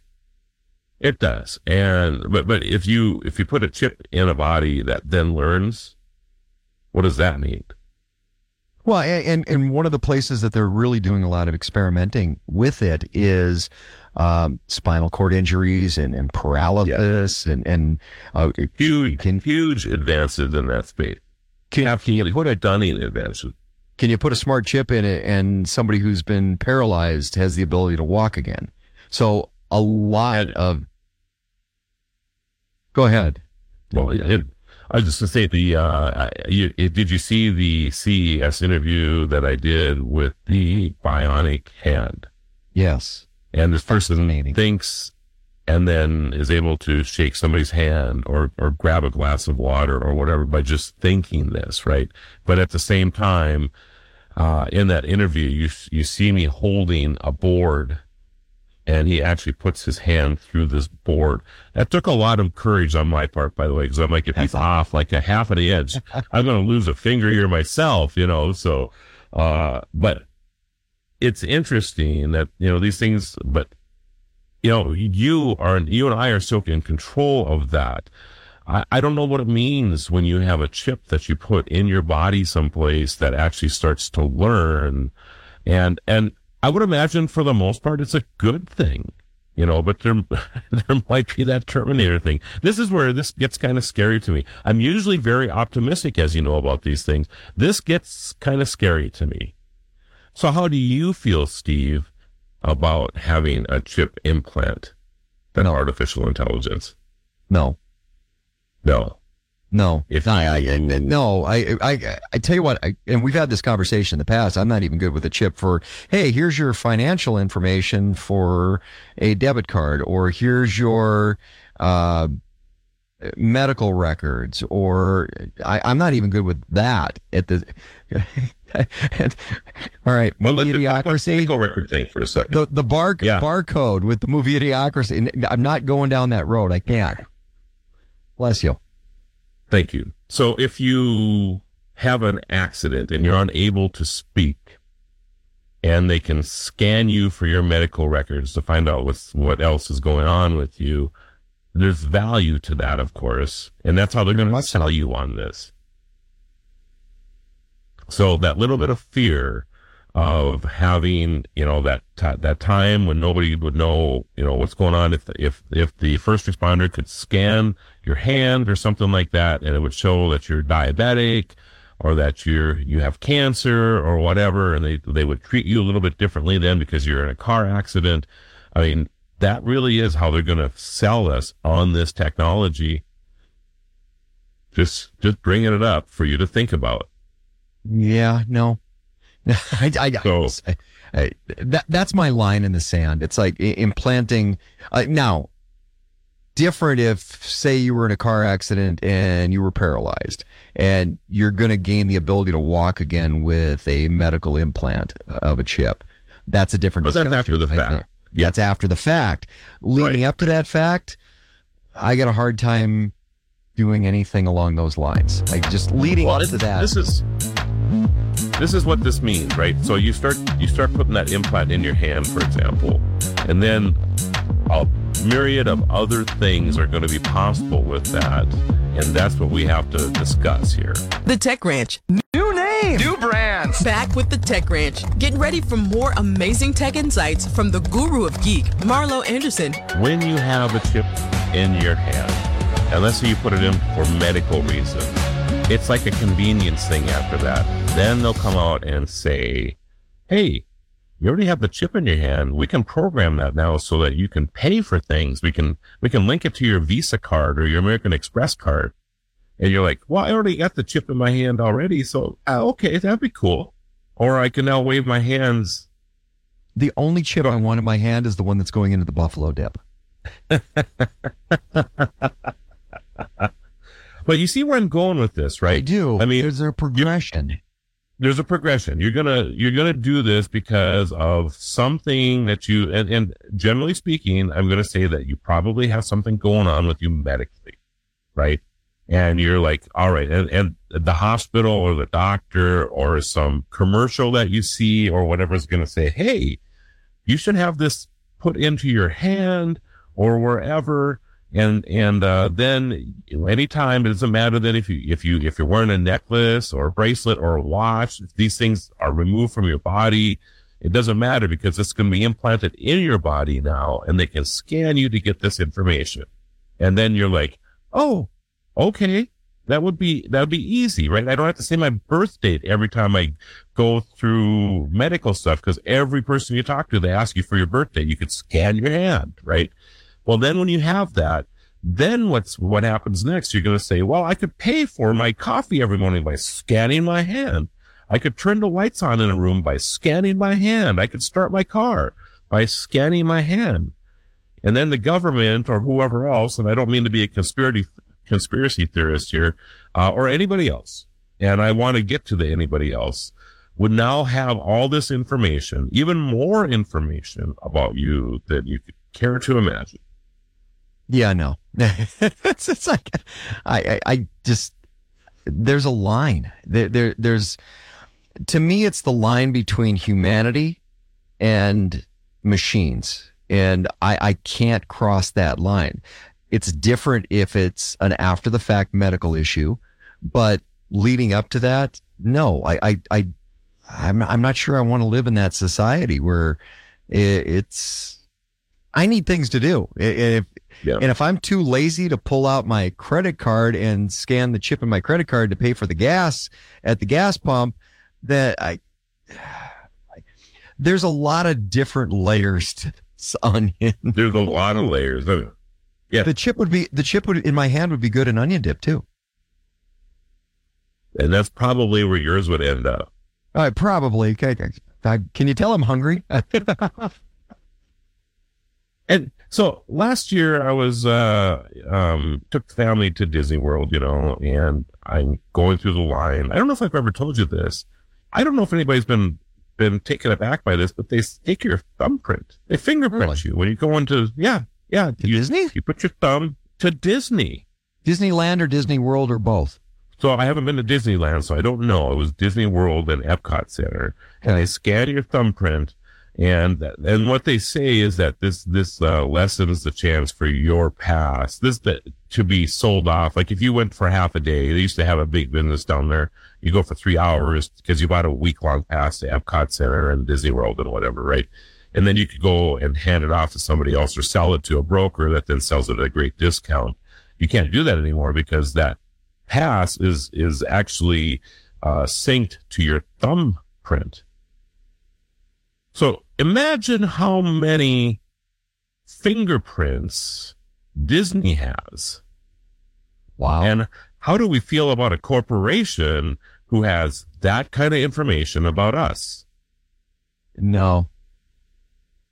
No. I, I, no. So, no. This is is this okay? You're the one not going down Disney World now? No, well, unless I was uh, um, Tom Cruise's character in Mission Impossible, where you can put the little fake. Yeah, but you you just paid you just paid eight hundred dollars for your week pass to go to all the Disney. Oh, oh, okay, wait, wait, right? let's back up for one second. First of all, that's not going to happen. Okay, there, well, let's say you did. But okay, let's. I understand where you're going. Let's say you did, or anything. You know, what do you like to do, Steve? You like to go to dog shows. So you paid eight hundred dollars to go to this convention for dogs, right? You show up. And in order for you to get in, you have to give them a thumbprint. Would that stop you from going to the dog show? It would. It would. Wow. Right. Okay. Here's the thing. Culturally, right now, it would.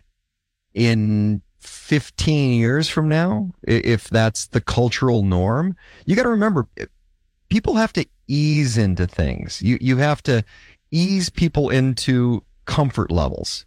Now, Gen Z, Gen whatever it is right now, um, they're more compliant than folks our age.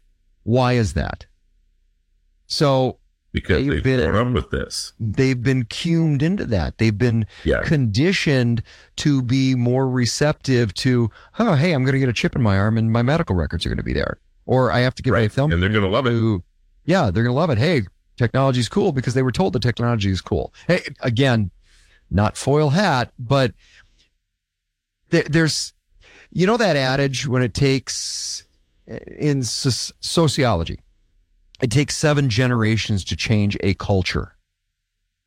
That's what this is with technology. It it takes multiple generations to change a culture.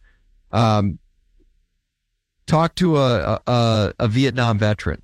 Ask them how compliant they are about. Hey, I'm going to put this chip in your arm, or you or I, we're going to put this chip in your arm, or yeah, a 20 year old who's probably not going to think anything of it. But but it, it, You're it- there's right varying there's varying degrees. It takes multiple generations to change a culture. The technology side of this, it's the same path. It's the same road. It, you're not going to go overnight. Hey, everybody, we're going to put a chip in you. no. Uh, but in 20 years or a generation 20 years younger or 40 years younger or uh, there's a difference in compliance. There's a difference in mindset on the ability to go, oh, yeah, that's a good idea. Well, we've lived through one of those, and that's, or two of them actually, internet and cell phones. Yeah. Well, I, mean, I, but well, right, but you know, like my mom, for example, you know, up until three years ago, still didn't have internet, and then there was something that finally came along, and it was my daughter going out there and talking about Netflix, and my mom complaining about the cost of cable television, and then she's like, "Well, what do you mean I can?" And so I actually put the internet in her house for the first time three years ago so she could watch Netflix. It wasn't about computers or anything. And now she's on the computer and she's using Alexas and all this other stuff, right? my mother-in-law when my wife and, and brother and other sister-in-law they got her a, a tablet uh, an ipad for christmas she was infuriated biggest waste of money. Absolutely not. No no no no no. I no i don't want this. Don't no take it back. But you think you can pry it out of her hands now? Nope. Uh, but but but now my father-in-law, who is not technologically savvy, um, he's got one, and, and you can't get his away from him either. So right. it just takes time for technology to catch on, and and those are great examples of crossing generational lines. So it's not necessarily that younger, that next generation that is amenable to a chip, but it's okay. You can, you can get somebody to where they need to be. But sometimes it might not be where you want to go. And that's the thing. Just because we can do it doesn't mean we should, right? Hold on a second. That was the nine. The Tech Ranch. Super Talk 12. Where technology is our passion. Let's jump back into the conversation with Marlo and Steve. Desalination system could produce fresh water that is cheaper than tap water. Wow. So this has been a big deal for a long time. And I know this is something you know a lot about. Yeah. You know, the challenges, and everybody talks about this. You know, we have a water shortage, and uh, the water shortage for a lot of places, like California. I mean, it's along the coast. You can see water, but you can't drink it. California does not have a water problem. They have a people problem. They have too many people for the well, okay, um, okay, but but they've floated ideas of, and desalinization has been extremely expensive. Um, but they do do it in, in like Dubai and Saudi Arabia, wealthy oil countries over in the Middle East. Not a problem. They do it because and it's expensive, but they still do it. Uh, there's been crazy ideas about floating icebergs down to California to just to get fresh water. I, but that's how far. But that's how valuable water is. I want to be the captain of an iceberg. I, I want to be a captain like- of the of the iceberg. Oh, Don't back up. Drive it. Is, it, is that tug going to be called the Titanic? I, I don't know. Um, but look what's going on right now on the on the Mississippi River. Uh, for some strange perfect storm of events, they're getting salt water flowing up the Mississippi River, and now they're concerned about water intakes that are going to be inundated with salt water right now.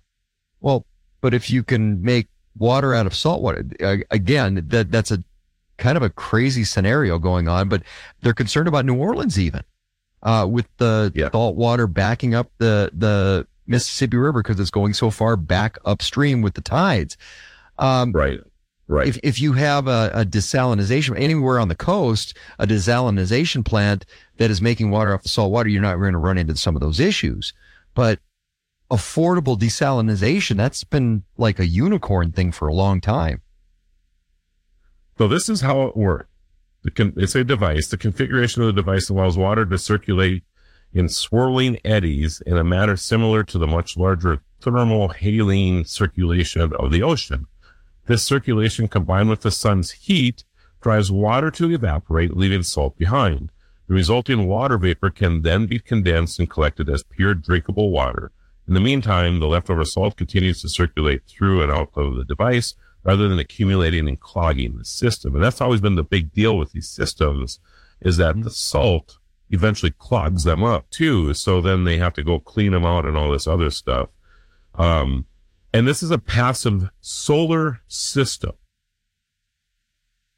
So this is really interesting. It could produce four to six liters of drinking water per hour and last several years before requiring replacement parts. So, I mean, this is even, it reaches an estimate that the system is scaled up to the size of a small suitcase. So this, a small suitcase can make four to six liters of drinking water an hour. Okay. So look no, from an infrastructure. Scale that up, dude. Yeah. Look, look at yeah. this from an infrastructure perspective. So, uh, you know, the old adage, and, and we're in an oil patch in, in North Dakota, it, you know, water's for, for fighting. Whiskey's for drinking, water's for fighting. That's the old adage because water's valuable. water's valuable. Water's extremely valuable no matter where you're at. So now if you've got the ability to produce enough water for your personal consumption in a briefcase or a small suitcase, look at the cost that it incurs for water treatment facilities for communities. But I can have one in my house that's going to do everything I need in a much cheaper, well, we have salt water, scalable fashion. Well, you're right, but the ability to produce potable water, the ability yeah. to produce potable water in a, a small situation like that. Wow. I mean, there's other aspects besides just the desalination side of this. And those would be. Well, so eh, say I'm traveling through the desert and you perspire. Okay, think of the movie Dune. Oh yeah, or or uh, even even uh, but Doom, yeah, would be okay. Great example. So the suit collects your perspiration. What's your perspiration? Salt, salt water. So now you've got yeah. drinking water produced off of your own perspiration, which is salt water. So if you're in a desert or a, an arid climate where your perspective. See where I'm going with this? Yeah, it's it's actually there's a lot of possibilities with this. There's no doubt about it, and of course, coast, coastal areas uh, are the first things that come to mind. But there's all kinds of other areas. I mean, even third world countries that that don't have decent drinking water. Uh, this this could be this could be life saving for people. And I, you know, this it might not even be about um, desalination because this is actually using, you know, it, it, it actually, um, I'm thinking of the, not coming up the right word right now, but it, it allows the sun to evaporate the water, right? So the water vapor is condensed. And, uh, oh, what am I thinking? I cannot think of the word here, Steve. Help me out, man. Evaporate. You're not helping me out at all, are you? I, no, I'm not. No. I'm letting you twist my And I'm doing a great job, aren't I? Oh my goodness. All right. Anyway. I know. D, D, D, D, D, D. Thank you. Now I'm going to stew on it. Oh, we're just we're just uh, it's a it's a it's a type of uh, purified water, distilled. Distilled. I, I was thinking decanted. This is yeah, distilled. This is a distillation process, basically, uh, using uh, ocean water or or salt water, right? But you could still use the distillation process on the Nile, for example. I mean, how many people drink water from the Nile that gets sick because it's polluted beyond belief? But yet, if you ever watch videos, people still go down to the water every morning to get their drinking water, to get their bathing water. And then they throw the bathing water back into the river so people downstream get to drink that and do whatever, right? So that's the challenge there. And, but if you could have something in a suitcase size type of device that you could make four to six liters of water an hour in the sunlight. Are you kidding me? Yeah. I, I, I mean, this is a big deal. It's huge. It's absolutely huge. So when you're looking at the, the possibilities for, you know, fresh water, um, think of your church with mission trips. You know, it's a, what, what do they do? Yeah. They dig a well. North Dakota National Guard. Yeah, that's exactly right. What do they do? They dig a well. You know, they're they're trying to get fresh drinking water. That's the first thing to check off the box. That's exactly right. And you know, it's it's interesting to me, as you know, I'm fascinated with sunlight, and I've always thought about this. Why why is it that uh, you know the sun evaporates so much water off the ocean all the time anyway? I mean, all you have to do is look at hurricanes to understand that. And why we haven't come up with something like this sooner has baffled me because I always thought that it'd be pretty easy to tap into the sun power and just direct the water vapor somehow. And then you could have a way to, you know, have drinkable water almost immediately because the salt stays behind. It doesn't, you know, when it's evaporating, it doesn't go up through the water vapor. So it just leaves it behind. And, and to me, this is, and this is a natural process. That's the other thing about this. This happens anyway.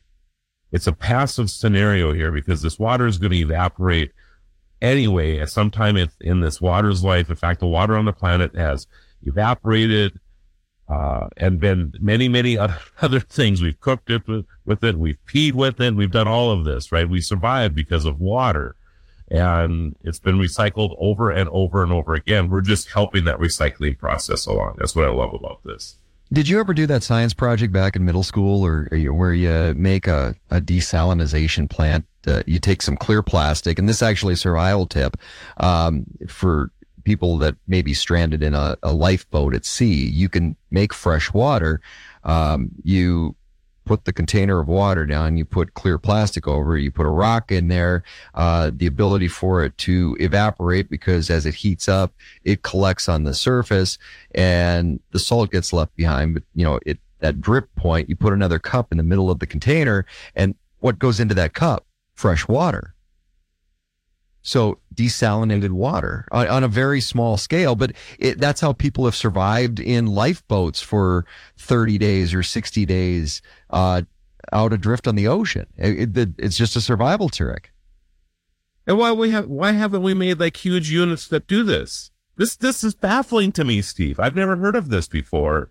Uh, but it certainly makes sense. And yeah, I mean, we, we could have these huge collectors that, that unbelievable. It, it, I'm all, all right now. All we're talking is scalability. Yeah, that's exactly right. That's exactly right. The ability to well, anyway, on a large scale, yeah. I'm very excited about this, you know, and and uh, you know, I know we haven't talked a lot about our little project uh, with CO2 and solar power as well, or sunlight, I should say. I can't say solar power, but that's a passive system as well to to uh, convert CO2. So I love these type of inspirations and, and, uh, the sun has a lot of power to it. Uh, obviously, I mean, it, it powers our weather. Uh, it power, in fact, you literally could say that the energy we have on our planet, whether it's in oil, coal, nuclear, all of it is because of the sun. You know, sometime or another, the sun has created this stuff. So yes, anyway. You talk you talk about passive systems and you get excited about passive systems. Well, what is a passive system? It's something that occurs already in nature. So it's a natural system. That's what passive systems are. Anything you create that's a Exactly. passive interaction, um, you've got different components that are um, integrating, and it's a passive system. It, it, it's stuff that occurs in nature every day, and, and then it's just a question of scalability. That's all it is. That's all it is. So I'm really excited about this, and uh, I hope. Uh, so these are engineers at MIT uh, that are working on this, and and uh, I wish them all the best. I think this this could have significant ramifications for the entire planet. So a couple I of wanted to see this come. couple of weeks ago, the word of the day was sphere. Now it's distillation. Distillation. Another word of the week, folks. Distillation. I don't have any problem saying distillation. I just couldn't think of the word right away. Is all. Okay, maybe the word's Reuters. Different thing. Reuters. That that is true. Reuters readers probably are not enjoying my my, my pronunciation of Reuters. We'll just stick with sphere. I like sphere. That's good. Well, I've seen a lot of that lately. I'm really tired of the traffic around that darn thing. By the way, I, I saw a news story on on the sphere in Las Vegas, and uh, holy crap! I- Is it safe to say that's the number one tourist attraction in Las Vegas right now? I, I I would have to say that. You know, especially since you can't even get to the fountains anymore because they're getting geared up for Formula One and whatever. But there's no doubt. I drove by last night, two hours before the U2 concert, and it's it was there. They were there are already thousands of people just wandering around it, and this is during the daylight, and it looks okay during the day. Uh, but what's interesting is that it's two spheres, right? It's the big one that wraps around the smaller one on the inside. And during the day, you can actually, the sunlight actually comes through it because it's, it's not solid. It's just these rows of, of LED lights that are puck size, hockey puck size. And, you know, when you stand away from it, like a television screen or a movie screen, you stand away from it, you don't see them. But if you're really close to the screen, you can see the little LED lights on, on your television screen, for example. That's exactly what this is. It's like being able to hit pixels. Yeah, that's exactly what this is. But but the pixels are hockey puck size on that Right. thing. That's that's what's amazing about this. Uh, but yeah, it's it's simply stunning, and you know there there's no doubt. I mean, the, the, I've never seen so many images come out of Vegas as I am seeing right now on social media, and it's all because of you know you can be anywhere almost in the valley and see the darn thing. It's just stunning, and and the imagery they put on it is amazing too. I mean, I had a there's a jack o' lantern that they've been playing on at the last few nights, and you know, I think it's the the the great pumpkin is back. You know, Charlie Brown was right. I'm just telling you. Charlie Brown was right. Yes. Any other tourists with thinking it's a moon? I haven't run into that, but it, it that one did actually. I don't know if I shared that with everybody, but I was behind some some people a couple of weeks ago, and walking, and the one the one gal goes, and obviously first timers to Las Vegas, and she's like, "I didn't know the moon was so amazing here in Las Vegas," and I'm just like. But we were a little ways away from this, you know, and it was big, but it wasn't like huge, huge, right? So I could see where she got tricked into thinking that this was the moon coming up, but it was amazing to hear her say that. The Tech Ranch. Super Talk 12. The Tech Ranch. Let's get back to discovering the latest in technology with the guru of geek, Marlo Anderson. In a scientific breakthrough, scientists have created brain tissue using human stem cells through 3D printing. The advancement holds promise for potential future applications in treating brain injuries. 3D printing. Your thoughts, Steve? Of brain tissue. brain tissue. Okay, okay. You and I have talked about. Well, okay. The thing with 3D printing, and we've talked about building houses or buildings and and different. It's about the medium that goes into the 3D printer. That that's really what it's about. What so? What are the building blocks you can utilize? So, stem cells to build brain tissue. I, I never would have thought that was possible with a 3D printer. I mean, just from a So how do you get that into the printer to use as a medium? I'm, I'm thinking the delivery method of that. It's fun, it's fascinating. So I had an interview with a doctor three or four years ago already on, on this show. And we were talking about his printing of a, of an ear.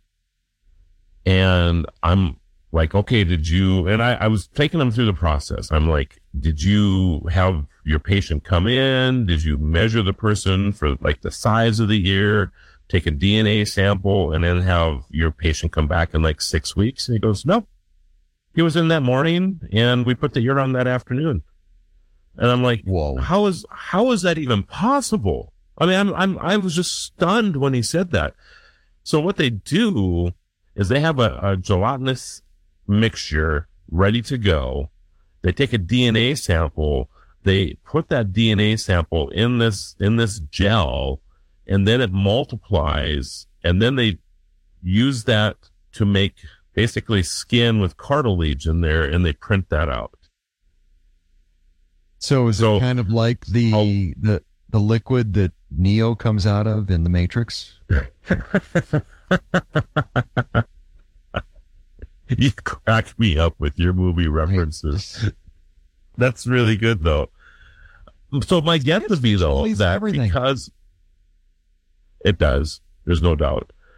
This process that I just explained probably works here. I'm, for the first time, the University of Oxford researchers showcased that neural cell cells can be 3D printed to replicate the structure of the brain's outer layer, the cerebral, cerebral, the cerebellum.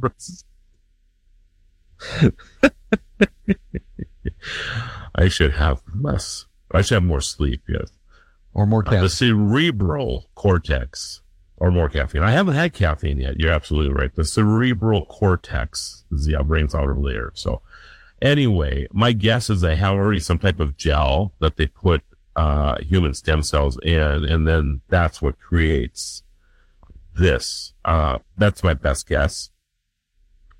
But this accomplishment marks a significant advancement in the realm of neural tissue engineering.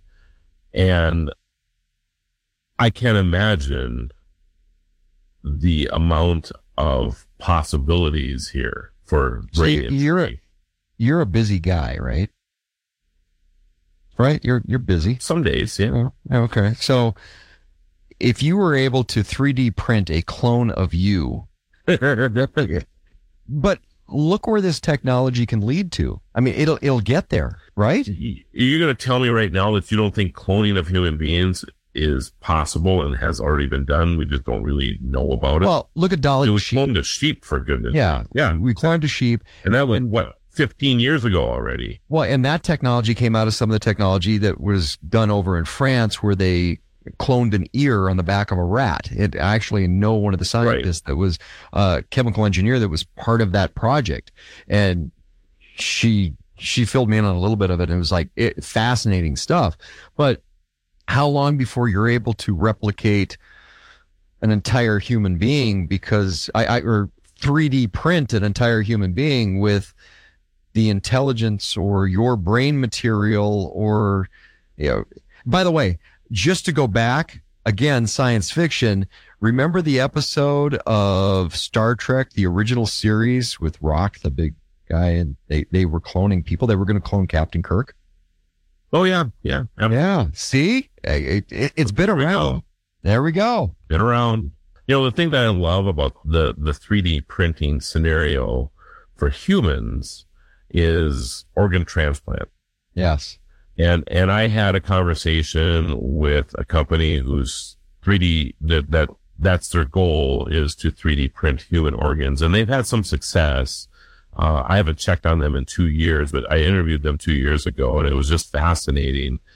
And they anticipated that within 10 years the the organ transplant donor program would become obsolete Well, look how far the down. I mean, that list is huge. I mean, and, and unfortunately, you have to wait for a tragedy before somebody can get filled on that list. So whether it's a car, That's correct. or or some, you know, that donor list, whether it's eyes, heart, lungs, kidneys, any of it, um, go a step further too. Take a look at veterans and, and war injuries or people that lose a limb and the ability to, okay, you lost an arm, but we're going to get you a new one. And you and I've had this conversation on the $6 million man side of it with the bionics, but no, you, what if they were able to 3D print your arm back? Uh, a, a farmer that's lost it in a combine accident or a baling accident, we can give you your arm back. I mean, it's yeah, not that far I away. think those are all just amazing things. I'm not so sure about limbs as I am more about organs, you know, like your liver or kidneys or potentially Baby steps. heart. I mean, that's, that's really, yeah, but you're right. I mean, at some point that will probably happen. I mean, even in the, even in Star Wars, you know, when you're talking about, I mean, there's that scene with Luke Skywalker, right? When he has his arm chopped off and then they, the next scene, he's already, they're in a, a medical facility and it's being put back. I'm not, not being put back on, but some type of new limb. But that was robotic. So now start. It was robotic, but it was human, right? Right. But now start thinking about the, we were talking about chips and AI chips and smart chips. Now look at the, the nanotechnology, the nanobots that, okay, go in and, and by the way, all these neural pathways, here's the 3D printed limb that was severed. It lost in an accident or whatever the case may be. And now we're able to 3D print that arm back or that foot back. Yeah. And then now you've got nanobots on a cellular or molecular level that's re- really able to recreate those neural pathways. Yeah. And yeah, there's, there's all kinds of possibilities here. And uh, what I love about your conversation right now is that we are at an, at a time that we think anything's possible. It is. And I think that's amazing. Yeah. I mean, I don't recall ever living in a time where legitimately you could go, um, free flow thoughts and it's possible. Yeah. I, I, I think I, I, I truly do. I believe that we're in an, are at a time right now where if you can come up with a concept that there's at least people would believe that there's a way to get to that. And I think it's amazing. I mean, you know, 20 years ago that wasn't possible because I mean, just, just cell phone technology was, was becoming a thing. And I, I just think that because people are so immersed in, in technology that anything now is possible. And that's a wrap on another fantastic episode of the Tech Ranch. Remember, if you have any questions or want to suggest topics for future shows, visit thetechranch.com and send us your thoughts.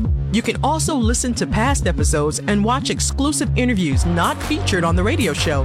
Be sure to follow Marlo and Steve on social media by clicking the links at thetechranch.com.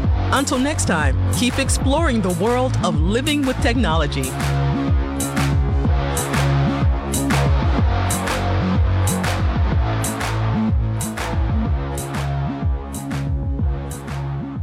The Tech Ranch. Super Talk 12.